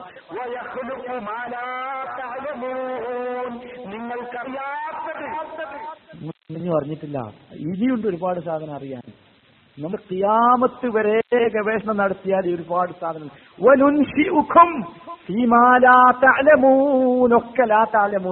നിങ്ങൾക്കറിയാത്ത, നിങ്ങൾക്ക് മനസ്സിലായിട്ടില്ലാത്ത ഇനിയും ഒരുപാട് സൃഷ്ടിപ്പുകൾ, ഒരുപാട് സൃഷ്ടികൾ, ഒരുപാട് പ്രാണികൾ, ഒരുപാട് ലോകങ്ങൾ. ഒരു ഭൂമിയൊന്നല്ല, ഒരുപാട് ഭൂമികൾ ഇനിയും കണ്ടുപിടിക്കാൻ തന്നെയുണ്ട് എന്നാണ് ഖുർആൻ നമ്മൾ പഠിപ്പിച്ചു തരുന്നത്. അത് ശരിക്കും നമ്മളെ വല്ലാതെ ചിന്തിപ്പിക്കേണ്ട കാര്യമാണ് സഹോദരങ്ങളെ, വളരെയധികം ചിന്തിപ്പിക്കേണ്ട കാര്യം. നിങ്ങൾ ചിന്തിച്ച് നോക്കും, നിസ്സാരമായ കാര്യം. നമ്മളൊക്കെ ഇന്നിപ്പോൾ രാത്രി ചെന്ന് അത് കിടന്നാ ഉറങ്ങും. എന്താ ഉറക്കം? ആലോചിച്ചിട്ടുണ്ടോ ആരെങ്കിലും? എന്താണ് ആ ഉറക്ക് എന്ന സംവിധാനം? എന്താ വല്ലാത്ത ഒരു സംഭവമല്ലേ ഉറക്ക്? അതില്ലെങ്കിൽ മനുഷ്യന്റെ ഒരു പ്രയാസം. അത് എവിടുന്ന ഉണ്ടാകണേ, എങ്ങനെയാണ് ഉണ്ടാകണം? അതുകൊണ്ട് ഉറങ്ങിയാൽ പിന്നെ എല്ലാ ക്ഷീണവും, ഭയങ്കര തലവേദന. ഒന്ന് ഉറങ്ങിയാൽ തീരുന്ന, എങ്ങനെ ഉറങ്ങിയപ്പോൾ തീർന്നു തലവേദന. അതൊരു മഹാ അത്ഭുതമാണ് ആ ഉറക്കിലുള്ള സ്വപ്നം. എന്താ ഈ സ്വപ്നം? എത്ര ബുക്കും എത്ര ചിന്തകന്മാരും എന്തൊക്കെ നിരീക്ഷണം നടത്തി, പക്ഷെ എന്താ പറയാൻ കഴിഞ്ഞിട്ടില്ല. എന്താണ് ജീവൻ? മുശ്രിക്കുകൾ റസൂലുള്ളാഹിന്റെ അടുത്ത് വന്ന് ചോദിച്ചു, ശരി വലിയ വിവരമുള്ളവനാണല്ലോ, പഠിച്ചവനായിട്ടുള്ള ബന്ധമുള്ളവനാണല്ലോ, എന്നാ പറയൂനൂഷ് എന്ന് പറഞ്ഞുകൊണ്ടാ. എന്താ ജീവൻ എന്ന് പറഞ്ഞാൽ പറയാൻ കഴിയുമോ? റസൂലിനോട് അല്ലാഹു തആല റസൂലിനോട് പറയിപ്പിക്കുക, ഖുൽ മുഹമ്മദ് നബിയെ അങ്ങ് പറഞ്ഞു കൊടുക്കണം, മർറൂഹു മിൻ അംരി റബ്ബി, ജീവൻ ആത്മാവ് എന്നൊക്കെ പറയുന്നത് റബ്ബിന്റെ കാര്യമാണ്. വിജ്ഞാനത്തിൽ നിന്ന് വളരെ കുറച്ച് മാത്രമേ നൽകപ്പെട്ടിട്ടുള്ളൂ. മനുഷ്യൻ പരാജിതനായി മുട്ടുമടക്കുന്ന ഒരുപാട് രംഗങ്ങൾ, ഒരുപാട് സംഗതികൾ നിങ്ങൾക്ക് ചിന്തിക്കാൻ വേണ്ടി. നിങ്ങളോട് ഞാൻ ഒരുപാട് സംഗതികൾ പറയേണ്ടതില്ല. ചിന്തിക്കാൻ വേണ്ടി ഒരുപാട് വിഷയങ്ങൾ അല്ലാഹു സുബ്ഹാനഹു വ തആല നമുക്ക് ചുറ്റുമുണ്ടാക്കി തന്നിട്ടുണ്ട്. അതുകൊണ്ട് സഹോദരങ്ങളെ ചിന്തിക്കണം. ഏറ്റവും കൂടുതൽ ചിന്തിക്കേണ്ടത് ഞാൻ നേരത്തെ പറഞ്ഞതുപോലെ പരലോകത്തിന്റെ വിഷയത്തിലായിരിക്കണം. മരണത്തിന് ശേഷമുള്ള കാര്യത്തെക്കുറിച്ച് കൂടുതൽ നമ്മൾ ചിന്തിച്ചുകൊണ്ടിരിക്കണം. ഇബ്നു മുബാറക് റളിയല്ലാഹു അൻഹു ചോദിച്ചത് നിങ്ങളുടെ മനസ്സിലുണ്ടാകണം. നമുക്ക് ചോദിക്കാൻ കഴിയണം, ഇങ്ങനെ പിന്നെ ഈ മുഖത്ത് കയ്യും വെച്ച് ഇങ്ങനെ പ്രയാസപ്പെട്ട് ചിന്തിച്ചു നിൽക്കുന്ന ആൾക്കാരോട് നമ്മൾ ചോദിക്കണം, അല്ലട ഒപ്പം എവിടെ എത്തി എന്ന് ചോദിക്കണം. ഓൻ പറയും, ആ ചോദിച്ചാൽ അവൻ പറയും എന്ത്, ഇപ്പോഴോ ഇപ്പൊ എന്താണ് ആകെ പ്രശ്നമാണ്, നമ്മളൊരു 10,000 രൂപ നാട്ടിൽ അയച്ചിട്ട് തികണില്ല. അവനോട് പറയണം, അല്ല സഹോദര, അതല്ല നമ്മുടെ വിഷയം, നിങ്ങൾ ചിന്തിക്കേണ്ടത് അതല്ല. നമുക്ക് അദിയ റളിയല്ലാഹു അൻഹു പറഞ്ഞ മാതിരി ഒരു മറുപടി പറയാവുന്ന ഒരു പരുവത്തിലേക്ക് നമുക്ക് സമൂഹത്തെ മാറ്റിയെടുക്കാൻ സാധിക്കണം. അതാണ് വേണ്ടത്. എത്രയെത്ര സംഭവങ്ങളാണ് നിങ്ങൾക്കറിയോ. നബി സല്ലല്ലാഹു അലൈഹി വസല്ലമ ഈ ഖിയാമത്ത് നാളിന്റെ അലാമത്തുകൾ നമുക്ക് പഠിപ്പിച്ചു. അശ്റാത്തു സാഅന പേര് എന്തിനാ പഠിപ്പിക്കുന്നത്? എന്തിനാ നിങ്ങളെ വല്ലപ്പോൾ ആലോചിച്ചത്? എന്തിനാ? അതെന്താ ചിന്തിക്കാൻ വേണ്ടി തന്നെ. ഓരോ അല്ലാഹു നബി സല്ലല്ലാഹു അലൈഹി വസല്ലം പഠിപ്പിക്കുന്ന ഓരോ ഖിയാമത്തിന്റെ അടയാളങ്ങളിലും നമ്മൾ ദീർഘമായി ചിന്തിക്കണം എന്നത് തന്നെയാണ് അത്. പക്ഷെ ഇന്നത്തെ അവസ്ഥ നമ്മളെ ചിന്തയൊക്കെ പോയി. നമ്മളിപ്പോൾ എവിടെ ചിന്തിക്കുക? നമ്മൾ ആലോചിക്കേണ്ട ഹറാമിൽ മനുഷ്യൻ ധാരാളമായി ചിന്തിക്കും അല്ലെ. എന്റെ ജീവിതത്തിലുണ്ടായ ഞാൻ ചെയ്യാൻ പാടില്ലാത്തൊരു കാര്യം ഞാൻ ചെയ്തു, വളരെ മനോഹരമായ നല്ല രസമുള്ള ഒരു കാര്യം. എന്റെ ചിന്തയിൽ എപ്പോഴും അതാ തികട്ടി വരിക അല്ലെ. പ്രേമത്തെക്കുറിച്ചും കാമത്തെക്കുറിച്ചും ചിന്തിക്കുന്ന മനുഷ്യനാണ്. ഇപ്പോഴും ആലോചിച്ചിട്ട് ഇങ്ങനെ അയവർക്ക് എന്താ രസം അല്ലേ ആയി, അത് മനുഷ്യന്റെ മനസ്സിലുണ്ട്. പക്ഷെ നല്ല കാര്യത്തെക്കുറിച്ച് ചിന്തിക്കാൻ മനുഷ്യന് സാധിക്കാത്ത അവസ്ഥ. നമ്മൾ മാറണം, നമുക്ക് മാറാൻ സാധിക്കണം സഹോദരങ്ങളെ. ആ ഒരു രൂപമാണ് സുഫ്യാൻ അൽ-തൗരി റഹ്മത്തുള്ളാഹി അലൈഹി. ഞാൻ ധാരാളം ഉദ്ധരിക്കാറുണ്ട്, മഹാനായ പണ്ഡിതനാണ് അദ്ദേഹം. ഒരിക്കൽ എല്ലാവരും കൂടി ഇരിക്കുകയായിരുന്നു, പണ്ഡിതന്മാർ ഒരുമിച്ച് കൂടിയിരിക്കുന്ന സമയത്ത് വിളക്ക് കെട്ടുപോയി, ലൈറ്റ് അങ്ങോട്ട് പോയി. നമ്മളെന്താ ചിന്തിക്കാം? വിളക്കങ്ങ് കെട്ടുപോയാ കേട്ടോ. സുഫ്യാൻ അൽ-തൗരി റഹ്മത്തുള്ളാഹി അലൈഹി, ഫഅമ്മത്തി ഗുൽമത്തുൽ ഗുർഫ, ആകെ ഇരുട്ടായി, റൂമിലൊക്കെ ആകെ ഇരുട്ടായി. അപ്പൊ എല്ലാരും കൂടി ഈ പിന്നെ വിളക്ക് കത്തിക്കാൻ വേണ്ടിയുള്ള ഭയങ്കരമായ ധൃതിയിൽ, മനസ്സിലായി, മെഴുകുതിരി തരിക, തീപ്പെട്ടി തരിക എന്നൊക്കെ പറഞ്ഞ പരിപാടി ഉണ്ടല്ലോ. അപ്പോഴാണ് ഫവജദു സുഫിയാന റഹിമഹുല്ലാ, ഇമാം സുഫിയാൻ സൗരി റഹ്മത്തുള്ളാഹി അലൈഹി അവർ കാണുന്നത് ദുമൂഉഹു ഇൻഹമറത് കസീറൻ കസീറാ, ലൈറ്റ് പോയപ്പോ അദ്ദേഹത്തിന്റെ കണ്ണുനിൽ നിന്ന് കണ്ണുനീർ ധാരാളമായി ഒഴുകുകയാണ്. ഫഖാലു മാലക്, അപ്പൊ കൂടെ ഉണ്ടായിരുന്ന ആൾക്കാർ ചോദിച്ചു എന്തേ? ലൈറ്റ് അങ്ങോട്ട് കേട്ടപ്പോ, വിളക്കന്ന് കേട്ടപ്പോ ഭയങ്കരമായി അദ്ദേഹം പിന്നെ കണ്ണുനീരിങ്ങനെ ഒലിക്കുക. എന്താ പറ്റിയത്? അദ്ദേഹം പറഞ്ഞു തദക്കർതുൽ ഖബ്റ, ഇരുട്ടിങ്ങോട്ട് വന്നപ്പോൾ എനിക്ക് ഓർമ്മ വന്നത് എന്റെ ഖബറാണ്. നമുക്ക് ആശയം തോന്നിയിട്ടാണ് എന്റെ ഖബർ ഇതായിരിക്കും. നമ്മൾ ഖബർ എല്ലാവർക്കും കാണാനല്ലേ അല്ലേ? ആ കല്ലും വെച്ച് അതിന്റെ മേലെ മണ്ണെനിട്ടാലുള്ള അവസ്ഥ എന്താ? ചില സ്ഥലത്ത് സ്ലാബാ വെക്കരുത്, കല്ലുമല്ല, മണ്ണ് കൊഞ്ഞു പോകാനും കൂടി ഒരു സാധ്യത അല്ല. അതിന്റെ ഉള്ളിൽ എന്താ? ഇരുട്ടാ. ലൈറ്റ് പോയപ്പോൾ നമ്മളാരെങ്കിലും ചിന്തിച്ചോ? സുഫിയാൻ അൽ-സൗരി റഹ്മത്തുള്ളാഹി അലൈഹി ചിന്തിച്ചത് പടച്ചോനെ എന്റെ ഖബറും ഇതായിരിക്കുമല്ലോ, എന്താ അവസ്ഥ എന്ന്. ഒരുപാട് സംഭവം ഇബ്നു മുബാറക് റഹ്മത്തുള്ളാഹി അലൈഹിയുടെ കഥയിൽ കാണാം. അദ്ദേഹം റൊട്ടി വാങ്ങാൻ പോയി. റൊട്ടി ഉണ്ടാക്കുന്ന സ്ഥലങ്ങൾ കണ്ടിട്ടില്ലേ? റൊട്ടി ഉണ്ടാക്കുന്ന ഫുർണ് കണ്ടിട്ടില്ല? അടുപ്പ്, മറ്റേ അഫ്ഗാനി റൊട്ടിയൊക്കെ ഉണ്ടാക്കണം. അവിടെ ചെന്ന് ഇദ്ദേഹം അബ്ദുല്ലാഹ് ബിൻ മുബാറക് റൊട്ടി വാങ്ങാൻ പോയതാ. നമ്മൾ റൊട്ടി വാങ്ങാൻ അങ്ങനെ ക്യൂ റൊട്ടി എടുത്ത് റൊട്ടി വാങ്ങാൻ നിൽക്കാനല്ലാതെ. അപ്പൊ അദ്ദേഹം ഇങ്ങനെ റൊട്ടി വാങ്ങാൻ നിൽക്കുന്ന അടുപ്പിന്റെ അടുത്ത് നിന്ന് കരയാൻ തുടങ്ങി. ഭയങ്കരമായ കരച്ചിൽ. അപ്പൊ റൊട്ടിക്കാരൻ ചോദിച്ചു, മാലക് എന്താ, വേഗം വേണോ റൊട്ടി, എന്താ പ്രശ്നം, എന്താ കരയുന്നത്? അദ്ദേഹം പറഞ്ഞു ദക്കർത്തുന്നാർ, ഈ അടുപ്പ് കണ്ടപ്പോ എനിക്ക് ഓർമ്മ വന്നത്. നമ്മൾ കണ്ടുണ്ടോ ഈ റൊട്ടി ഉണ്ടാക്കാൻ അടുപ്പിന്റെ അടുത്ത് ആരെങ്കിലും പോയിരിക്കും? അതൊരു വല്ലാത്ത സംഗതിയാണ്. വേണ്ട, നമ്മുടെ നാട്ടിലൊക്കെ ഓട് കമ്പനി ഉണ്ട്, ഓട്ടും കമ്പനി. ഓട് കമ്പനിന്റെ മേലെ പോയി ഒക്കെ എന്ത് ചെയ്യുക? അത് ചൂള വെച്ച ഓട് ചൂള വെക്കണം. ഇഷ്ടിയ കമ്പനിയിലും ഓട് കമ്പനിയിലും ഒക്കെ ചൂള വെക്കണം. ശരിക്ക് നിരകണ കാണാം, ശരിക്കണം കാണാം. അതിൻ്റെ ഒരു പാത്തി ഉണ്ട്. ആ പാത്തി ഇങ്ങനെ നീക്കി അടിക്ക് ഇങ്ങനെ നോക്കും ഇവരിത് ആയിനോ ഇല്ലേ നോക്കാൻ വേണ്ടി. ഒരു ഭയങ്കര സംഭവമാണ്, ശരിക്കും ഇങ്ങനെ ആളിക്കത്തണത് കാണാം. പക്ഷെ നമുക്ക് അങ്ങനെ ഒരു ചിന്ത യഥാർത്ഥത്തിൽ സഹോദരന്മാരെ നമുക്ക് വേണ്ടത് ഈ രൂപത്തിലുള്ള ഒരു ചിന്തയാണ് എന്നാണ് നാം മനസ്സിലാക്കേണ്ടത്. എത്രയാണ് സംഭവങ്ങൾ, ഹദീസുകളിലൊക്കെ ഒരുപാട് സംഭവങ്ങൾ. മനുഷ്യൻ ഈ ഏത് കാര്യത്തെക്കുറിച്ച് ചിന്തിക്കണം, എന്തിനെക്കുറിച്ച് ചിന്തിക്കണം എന്നതിനെക്കുറിച്ച് ഞാൻ അവസാനിപ്പിക്കുകയാണ്.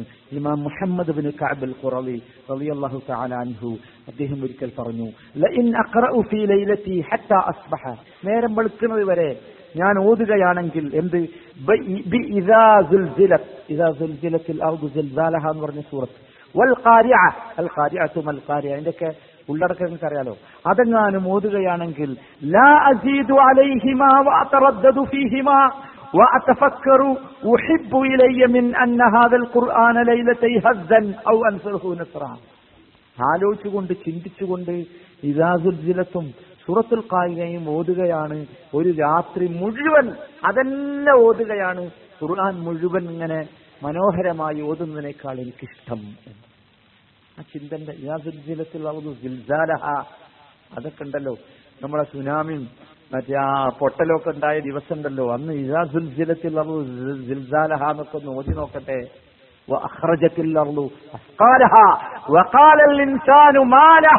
നമ്മുടെ മുമ്പിൽ ഇങ്ങനെ വരണം അല്ലേ?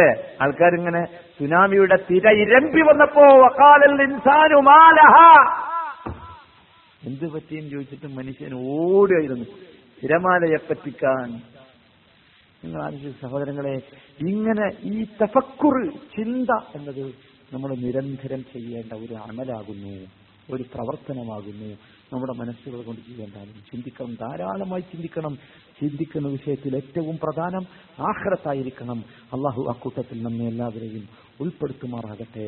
ധാരാളമായി ചിന്തിക്കുകയും ആ ചിന്തയുടെ അടിസ്ഥാനത്തിൽ ഇൽമു വർദ്ധിപ്പിക്കുകയും ആ ഇൽമു കൊണ്ട് ഈമാൻ ഉണ്ടാവുകയും ആ ഈമാൻ അമൽ ചെയ്യാനുള്ള പ്രേരണയാവുകയും ചെയ്യുന്ന ഒരു വിഭാഗമായി നമുക്ക് മാറാൻ സാധിക്കണം. അപ്പോൾ മാത്രമേ അതുകൊണ്ട് ഉപകാരം സിദ്ധിക്കുകയുള്ളൂ.